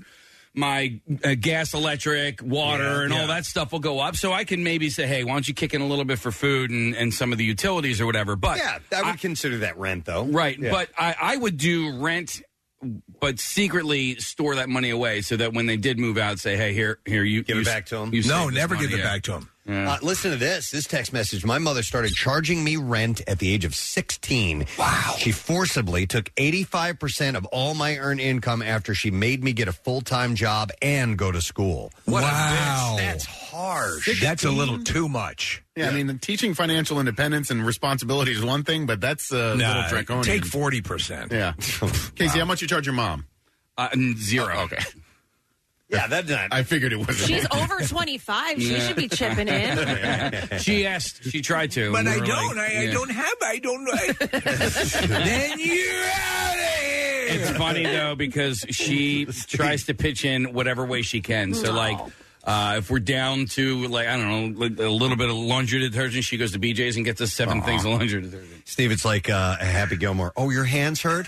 well, now your back's going to hurt because you just got garden dude. ben Stiller. Horrible. All right. All right. Not a bu- yeah. Not a puya. Everybody. we got to take a break. Uh, we have to. Uh, but anyhow, it's just an interesting scenario with these mom and dad actually sending an eviction notice to their own uh, their own kid, and uh, the the court uh, ruling on that side. More of the Preston and Steve Show podcast after this. Now back with more of the Preston and Steve Show podcast. WMMR presents Preston and Steve's Bizarre File. Well, an off duty cop in hot water after picking up a prostitute in Brooklyn and leaving her in his still running car, his service weapon on the front seat while he stopped to get some cash for their rendezvous. The hooker allegedly saw a golden opportunity when Officer Allie Shepard got out of his Jeep Wrangler to hit the ATM. She got behind the wheel and took off. Can't even trust a hooker. And while police have still have, have since caught the lady of the night and recovered Shepard's vehicle, his Smith and Wesson pistol is still missing out there somewhere. Where's my gun? Yeah, where did I leave that? You're a bad hooker. And even Shepard's dad couldn't believe his 38 year old son, a U.S. Army veteran who's been a cop in the last for the last 13 years, could be so boneheaded. When asked about it, he said, "You've got to be effing kidding me." You always keep your gun on you when you're going to the ATM for hooker cash. Uh, Dad Eugene Shepard said from his home that he uh, shares with his police officer son. He said, I'm in total shock. I would never have thought this. The man has been in the service twice. I've never heard that he would pick up a prostitute. Uh, Shepard allegedly hired Laquana Lawton, known as Unique, at, Ah. at Liberty Avenue and Sacman Street around 1215 on Tuesday. They were headed to a motel, but Shepard made a quick pit stop to withdraw some cash from the ATM. That's when Lawton jumped behind the driver's seat and drove off with the firearm on the front seat. Police found Lawton, the jacked Jeep, and some narcotics and drug paraphernalia around 3 p.m. The gun was nowhere to be seen, so Shepard is now in a little bit of trouble from this incident. A University of North Florida dean has re- uh, resigned after he allegedly engaged in a sex act on campus. And wait till you hear the scenario. Oh, a s- boy. A soccer coach called police and told them that he saw two individuals engaged in a sex act in a stairwell adjacent to the stadium's press box. Police said investigation revealed that Dr. Mark Tumio, dean of the College of Computing, Engineering, and Construction, met someone on an internet application named Adam for Adam and agreed Okay. to meet him on campus. When questioned, Tumio told police that he was just there to talk to the man about his bat business. According to the report, I'd really like to meet you in the stairwell to discuss your bat business. Uh, he told police the man may have been bending down to tie his shoe, and that may have looked out of place, apparently. Well, yeah. After- Uh, it's a misunderstanding. After telling Tumio that the man admitted to their sexual encounter, Tumio told officers he was there to engage in some oral. Uh, the man was uh, issued a trespass Dr. warning. Mark, Dr. Hmm. Mark, I can't talk right now. And uh, Tumio was, uh, uh, had uh, resigned, according to school officials. So he was he was. Wait a second. Here you have a guy who's really trying to explore bat options for the team. I mean, come on. you know, all right. Gets in hot water. Waiting for a letter that never arrived, possibly? Well, it may have ended up dumped by a U.S. Postal Service worker along a South Jersey street. A Facebook post. You're supposed to deliver that stuff, right? Shared more than 3,000 times shows a dozen mail bins stuffed with items discarded off of River Road in Pensauken. Uh, the mail, discovered Sunday, was dated August 8th Oh and out for delivery from the Roxborough Station Post Office. Agents tracked down the employee who threw out the mail, but learned that the person resigned from the post service uh, back in se- on September 8th. You ever just look at one mailbox and think about all the life changing potential letters that are in one mailbox? Absolutely. And, and, and things that people are desperately waiting for. So this guy quit and just dumped all the mail. Uh, authorities did not identify the worker or a possible uh, motive for the bizarre incident. So they uh, Uh, they It's a got felony. it. Yeah. I actually spent an entire summer painting mailboxes uh, for because my mom had No worked one at- asked you to. Nobody asked me to. Um, no, but my, my mom worked for the post office, so I'd actually uh, I would uh, wash the vehicles Ah. from time to time, and then I also painted mailboxes, and that paint is like super thick. I don't even know what kind of paint it is, but uh, yeah. So that was an entire summer. It was good money, cash money, cash money, cash money. Nice. Back to you, Preston. All righty then. I'll take the floor. Uh, I- Careers in mailbox painting. a a 90 year old Cal. I'm Michael Bolton. I'd like to say about the career opportunities available in the world of mailbox painting. I know last time I was talking about cows, but they seem to be better now. That's good. Are we good? okay. Uh, a uh, I'll move on. Okay. Oh, a, are you sure? Because I got this now. What are you doing next summer? How about painting mailboxes? Casey, Casey says the paint is very thick. Okay. A uh, a 90 year old uh, California man was charged in the death of his stepdaughter after authorities said they found key evidence through the woman's Fitbit. Tying, tying the man to her murder. Listen to how this played out. It was a terrible story, by the way. Anthony Vincent Aiello was arrested in the death of Karen Navarra, who was found dead inside her home in San Jose. Navarra was discovered slumped in a wooden chair while clutching a kitchen knife in her right hand. Jeez. Leading authorities to initially believe that she may have killed herself. Now, an autopsy later revealed uh, Navarra's suicide was staged. Uh, she had multiple deep and intrusive wounds to her facial area and a head that caused uh, skull fractures, along with ga- a gaping slit to her neck. Authorities ruled that the 67 year old woman's death homicide after finding that she couldn't have self inflicted the wounds, which were most likely caused by a small hatchet or axe. Now, police interviewed Aiello and found his account of September 8th, the day Navarro died, didn't match up to evidence found on security footage. Aiello claimed claimed that he was uh, that he went by his stepdaughter's house to drop off a pizza. He spotted her driving by his home later in the day. Security footage, however, showed that his car was parked in, at her house from 3:12 to 3:30 p.m. Okay, 3:33 p.m. Navarro's car wasn't seen leaving the home. So police also found a Fitbit device on Navarro. They contacted Fitbit and they got the data. They discovered that her heartbeat spiked at 3:20 p.m. and then slowed down and stopped registering at 3:28. So they had They had the time of death. the attack and the time of death. Dear God, her Fitbit, and this was the same time frame that his vehicle was seen at her house. You know that's going to Casey uh, with the the Apple Watches now. They have even a more thorough suite of things like the Fitbit. So you're going to find this data being used in investigations more and more. Yeah, Aiello attempted to provide an explanation for investigators' new discovery, saying that he couldn't uh, have been with his stepdaughter when she was killed because she had walked him to his vehicle. He denied that he was present when she was killed and suggested that someone else might have been in the house. But authorities said they also located blood-stained clothes at his house, though he claimed that the blood was uh, from him frequently cutting himself. Uh, he was arrested on suspicion of murder last week. He's held without bond. This dude killed her. Yes. And they have the evidence. So that's pretty wild. I'd never heard of a Fitbit being used as evidence, but you're right, Steve. You'll see more and more of that stuff popping up. All right, and there you go. It's what I have in the beef out for you this morning. Jackson's Jeep Club and Spirit Chrysler Dodge Jeep and Ram presents MMR's Mother's Day 2019. Get dirty and get your Jeep on at Bridgeport Speedway, Swetesboro, New Jersey, Saturday, May 11th. 15 bucks per Jeep gets you in and a go at the custom dirt obstacle courses and mud pits. Join us for another great day with our Jeeps in the dirt and mud. Plenty of room for spectators, too, with free parking. There'll be hundreds of Jeeps on site, Jeep parts to win, and you can even score MMRBQ tickets. Plus, cool vendors and food trucks, including Two Street Sammy's and DHY Motorsports. MMR's Mother's Day with Jackson's Jeep Club at Bridgeport Speedway. Tickets on sale now. WMMR.com for complete details. From Spirit Chrysler Dodge Jeep Ram, we're selling excitement at 93.3 WMMR. Everything that rocks. The trash business is a gold mine. 93.3 WMMR with Preston and Steve's Hollywood Trash. The Trash brought to you by French Creek Outfitters in Phoenixville with everything you need for the great outdoors and beyond. All the big name brands, they have them. Visit FrenchCreekOutfitters.com for additional info. French Creek Outfitters, why take a chance with anybody else? What's going on, Steve? Well, former Death Row Records head Suge Knight was officially sentenced to 28 years in prison yesterday.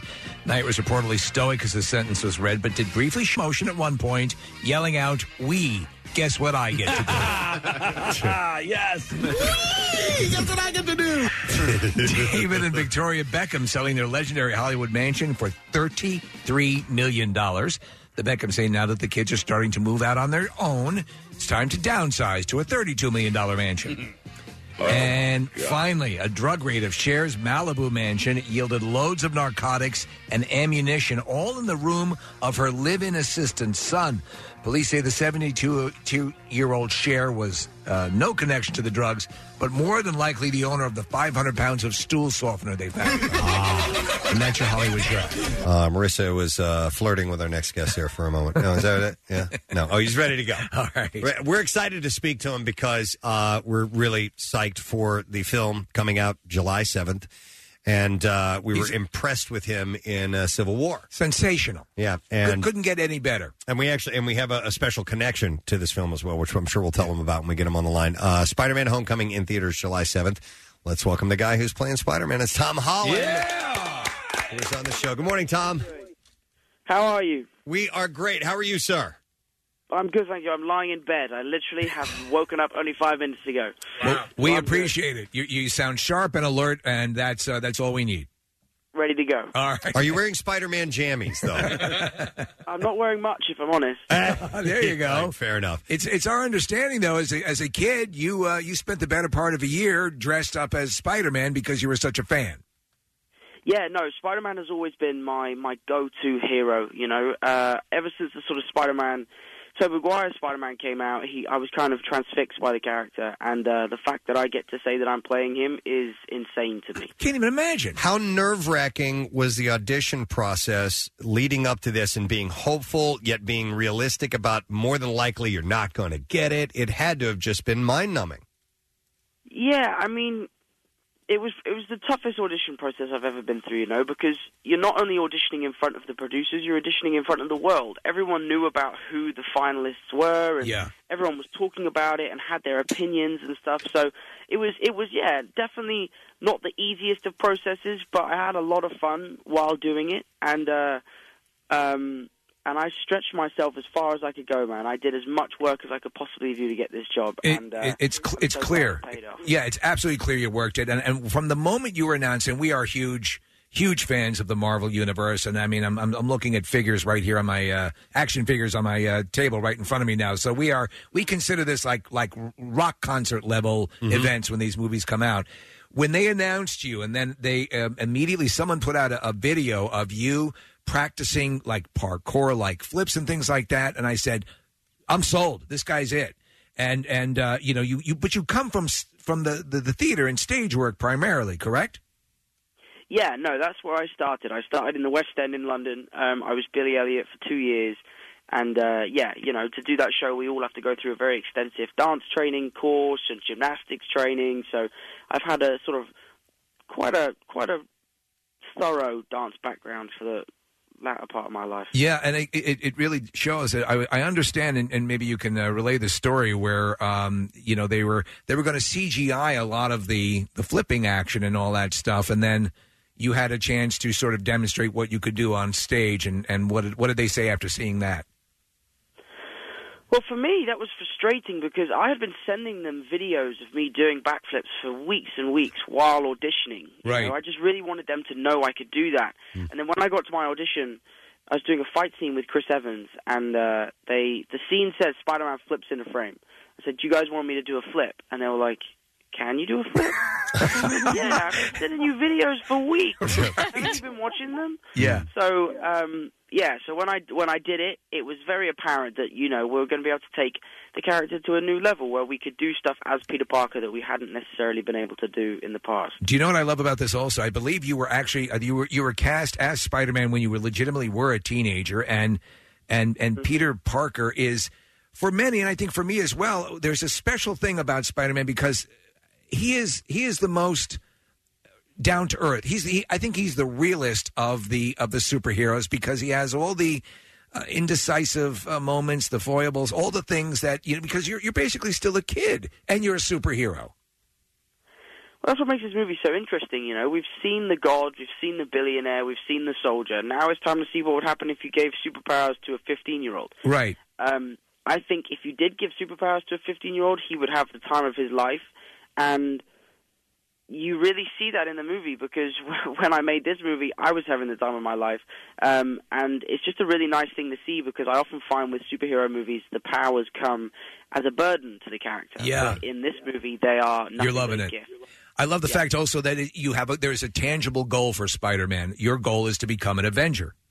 Yeah, absolutely. And that, and, and I, there's, I mean, you're dealing with people like Robert Downey Jr. and all these people. And I, there was a, a, a little bit of video that leaked on the set of the uh, Infinity Wars, and you're standing there with the other guys, and you you could just see you're like, oh my god, I can't believe I'm here. It was coming across on your face loud and clearly. Uh, are are you still even at this point pinching yourself? I I mean, every day, man. I genuinely feel like I've been living some crazy dream, and I'm about to wake up and be super, super disappointed. Ah. um, We just had I- uh, being on Avengers is just ridiculous. I- I remember seeing Avengers one with my be- one of my best mates, Tom Hutton, and I remember thinking, like, God, one day I just want to be in one of those movies. I just want to play a character. If I could be a superhero, that would be a bonus. I never could have imagined that I'd be playing Spider Man in that franchise. Yeah. and it's such an honor, man, to see those guys in costume doing what we all see them do on screen is just so amazing. we just had uh, last week. Jacob Batalon was in our uh, our studio, and uh, he seemed to be in the same way. V- Now, while he isn't playing a superhero, he still had this kind of "I can't believe I'm here right now" uh, type of vibe, and I'm sure you guys probably shared that together because you were surrounded by all these heavy hitters. You know, Yeah, you know, Jacob was someone that impressed me probably more than anyone on the set. He'd never been on a film set in his life. Wow. And he walked onto this gargantuan project and he took every challenge and made it his own and crushed it. He really did crush it, you know. The director would have us improvise for 26 minutes and he never faltered. So Jacob really is one of my favorite parts of this movie. He's one of my best friends and uh, he's f***ing hilarious. oh, I just swore. Oh no. You're in bed. It's okay. Yeah, it's all right. You're not allowed to we swear. Have, we on- have a dumped button, so it's no problem. Listen, I have to compliment you because I thought you were just remarkable in The Heart of the Sea. Um, that movie caught me from left field. I assume that was a little bit more sparse on set because you're in a, basically a boat throughout the entire movie. What was that experience like working with Ron Howard and uh, and and, and uh, the rest of the gang? Working with Ron was amazing. Ron is one of the nicest guys I've ever worked with. He's such an easy person to work for because he's so clear as to what he wants you to do. Um, that said, we were all on a crazy diet. We were only allowed to eat 500 calories a day. We were at sea all day. Everyone was miserable for a large period of it because we just couldn't eat anything. What But was the that what, what, what was the body odor like? Because when you when you start to get emaciated and everything, you you start. It, it's a known fact. You start to stink a little bit. you know, when you're on set for 15 hours every day, it's a smelly place. Something you just get used to. Yeah, yeah. Uh, but and, and Chris Hemsworth not looking so Thorish. Um, Yeah, no, but the funny thing about Chris is he lost a load of weight and just looked even more ripped. Right. And then he had to go through like the real weight loss but to look skinny because you know, he just basically lost all of his body fat and was Yeah. nothing but muscle and then he had to start eating away at the muscle and that's when I think it really started getting tough for him. yeah, we all have to do that as well. So uh, yeah, of course. uh, Tom, what did what from the uh, you know since you are now officially Spider Man and and being on the on the films and access to all of the you know like your suit and so forth are there th- are there things being as big of a fan as you are uh, that you're hanging on to for keepsakes as far as props go? You know, th- all the props in this movie are so expensive, and I couldn't possibly imagine stealing them because the lawsuit would Oh, Oh, be absolutely through the roof. man, that, that blows. Yeah. eh, Yeah, uh, yeah. But uh, but no, there's a few things I'm thinking about stealing after movie three. All right. well, it, it, you're, you're you're part of it, and we couldn't be happier for you because you just come across as, as a great guy who's none of this is lost on or wasted on, and the fact that you come from a place of, of fandom makes it that much more special. We're having an advanced screening this Yes, we are. Yep. oh, brilliant! I hope you guys enjoy it. Yeah, and in fact, we were actually some of us were there for a production portion of the of the film. We went to flew out to Los Angeles a couple of months ago uh, to hang out with Michael Giacchino, the uh, composer, while he was composing the film, and we were in the studio as they were recording it. So we got to see a few scenes of the movie before it was finished, which was a really interesting thing as well. Um, and and you know peeks behind the, the scenes as to what takes place in the movie making world. It was really impressive, and they're they're back in this movie up a, a thousand percent, which is you know is got to make you feel great. Yeah, man, it's it's exciting. It definitely is exciting. I hope you guys enjoy the movie. I've got to go. I'm being I'm being told that I've got to get to the next. Oh, you one, have to. But uh, but lots of love, guys. Thanks. Hey man, thanks for joining us while you're in bed. We appreciate that. Tom Holland, take care, buddy. Good luck to you. All right, Spider-Man: Homecoming. That's awesome. It's gonna be it's gonna be great. Uh, the the advanced stuff that we've seen so far looks like it's what you want. And they, they embargo a lot of times the which means they they they'll have screenings and they ask people not to post online and so on and so forth. But you can't hold the ocean back with the board, as they say. And the advanced word right now is that it's just tremendous. Yeah. we have a screening. Yeah. yeah. The IMAX screen, which is where uh, now I'm getting spoiled. We're like Yeah. having all our screenings in the IMAX. I know. You know, it's uh, I don't even want to do them anymore if they're not there. The Preston and Steve Show podcast. 93.3 WMMR. Everything that rocks.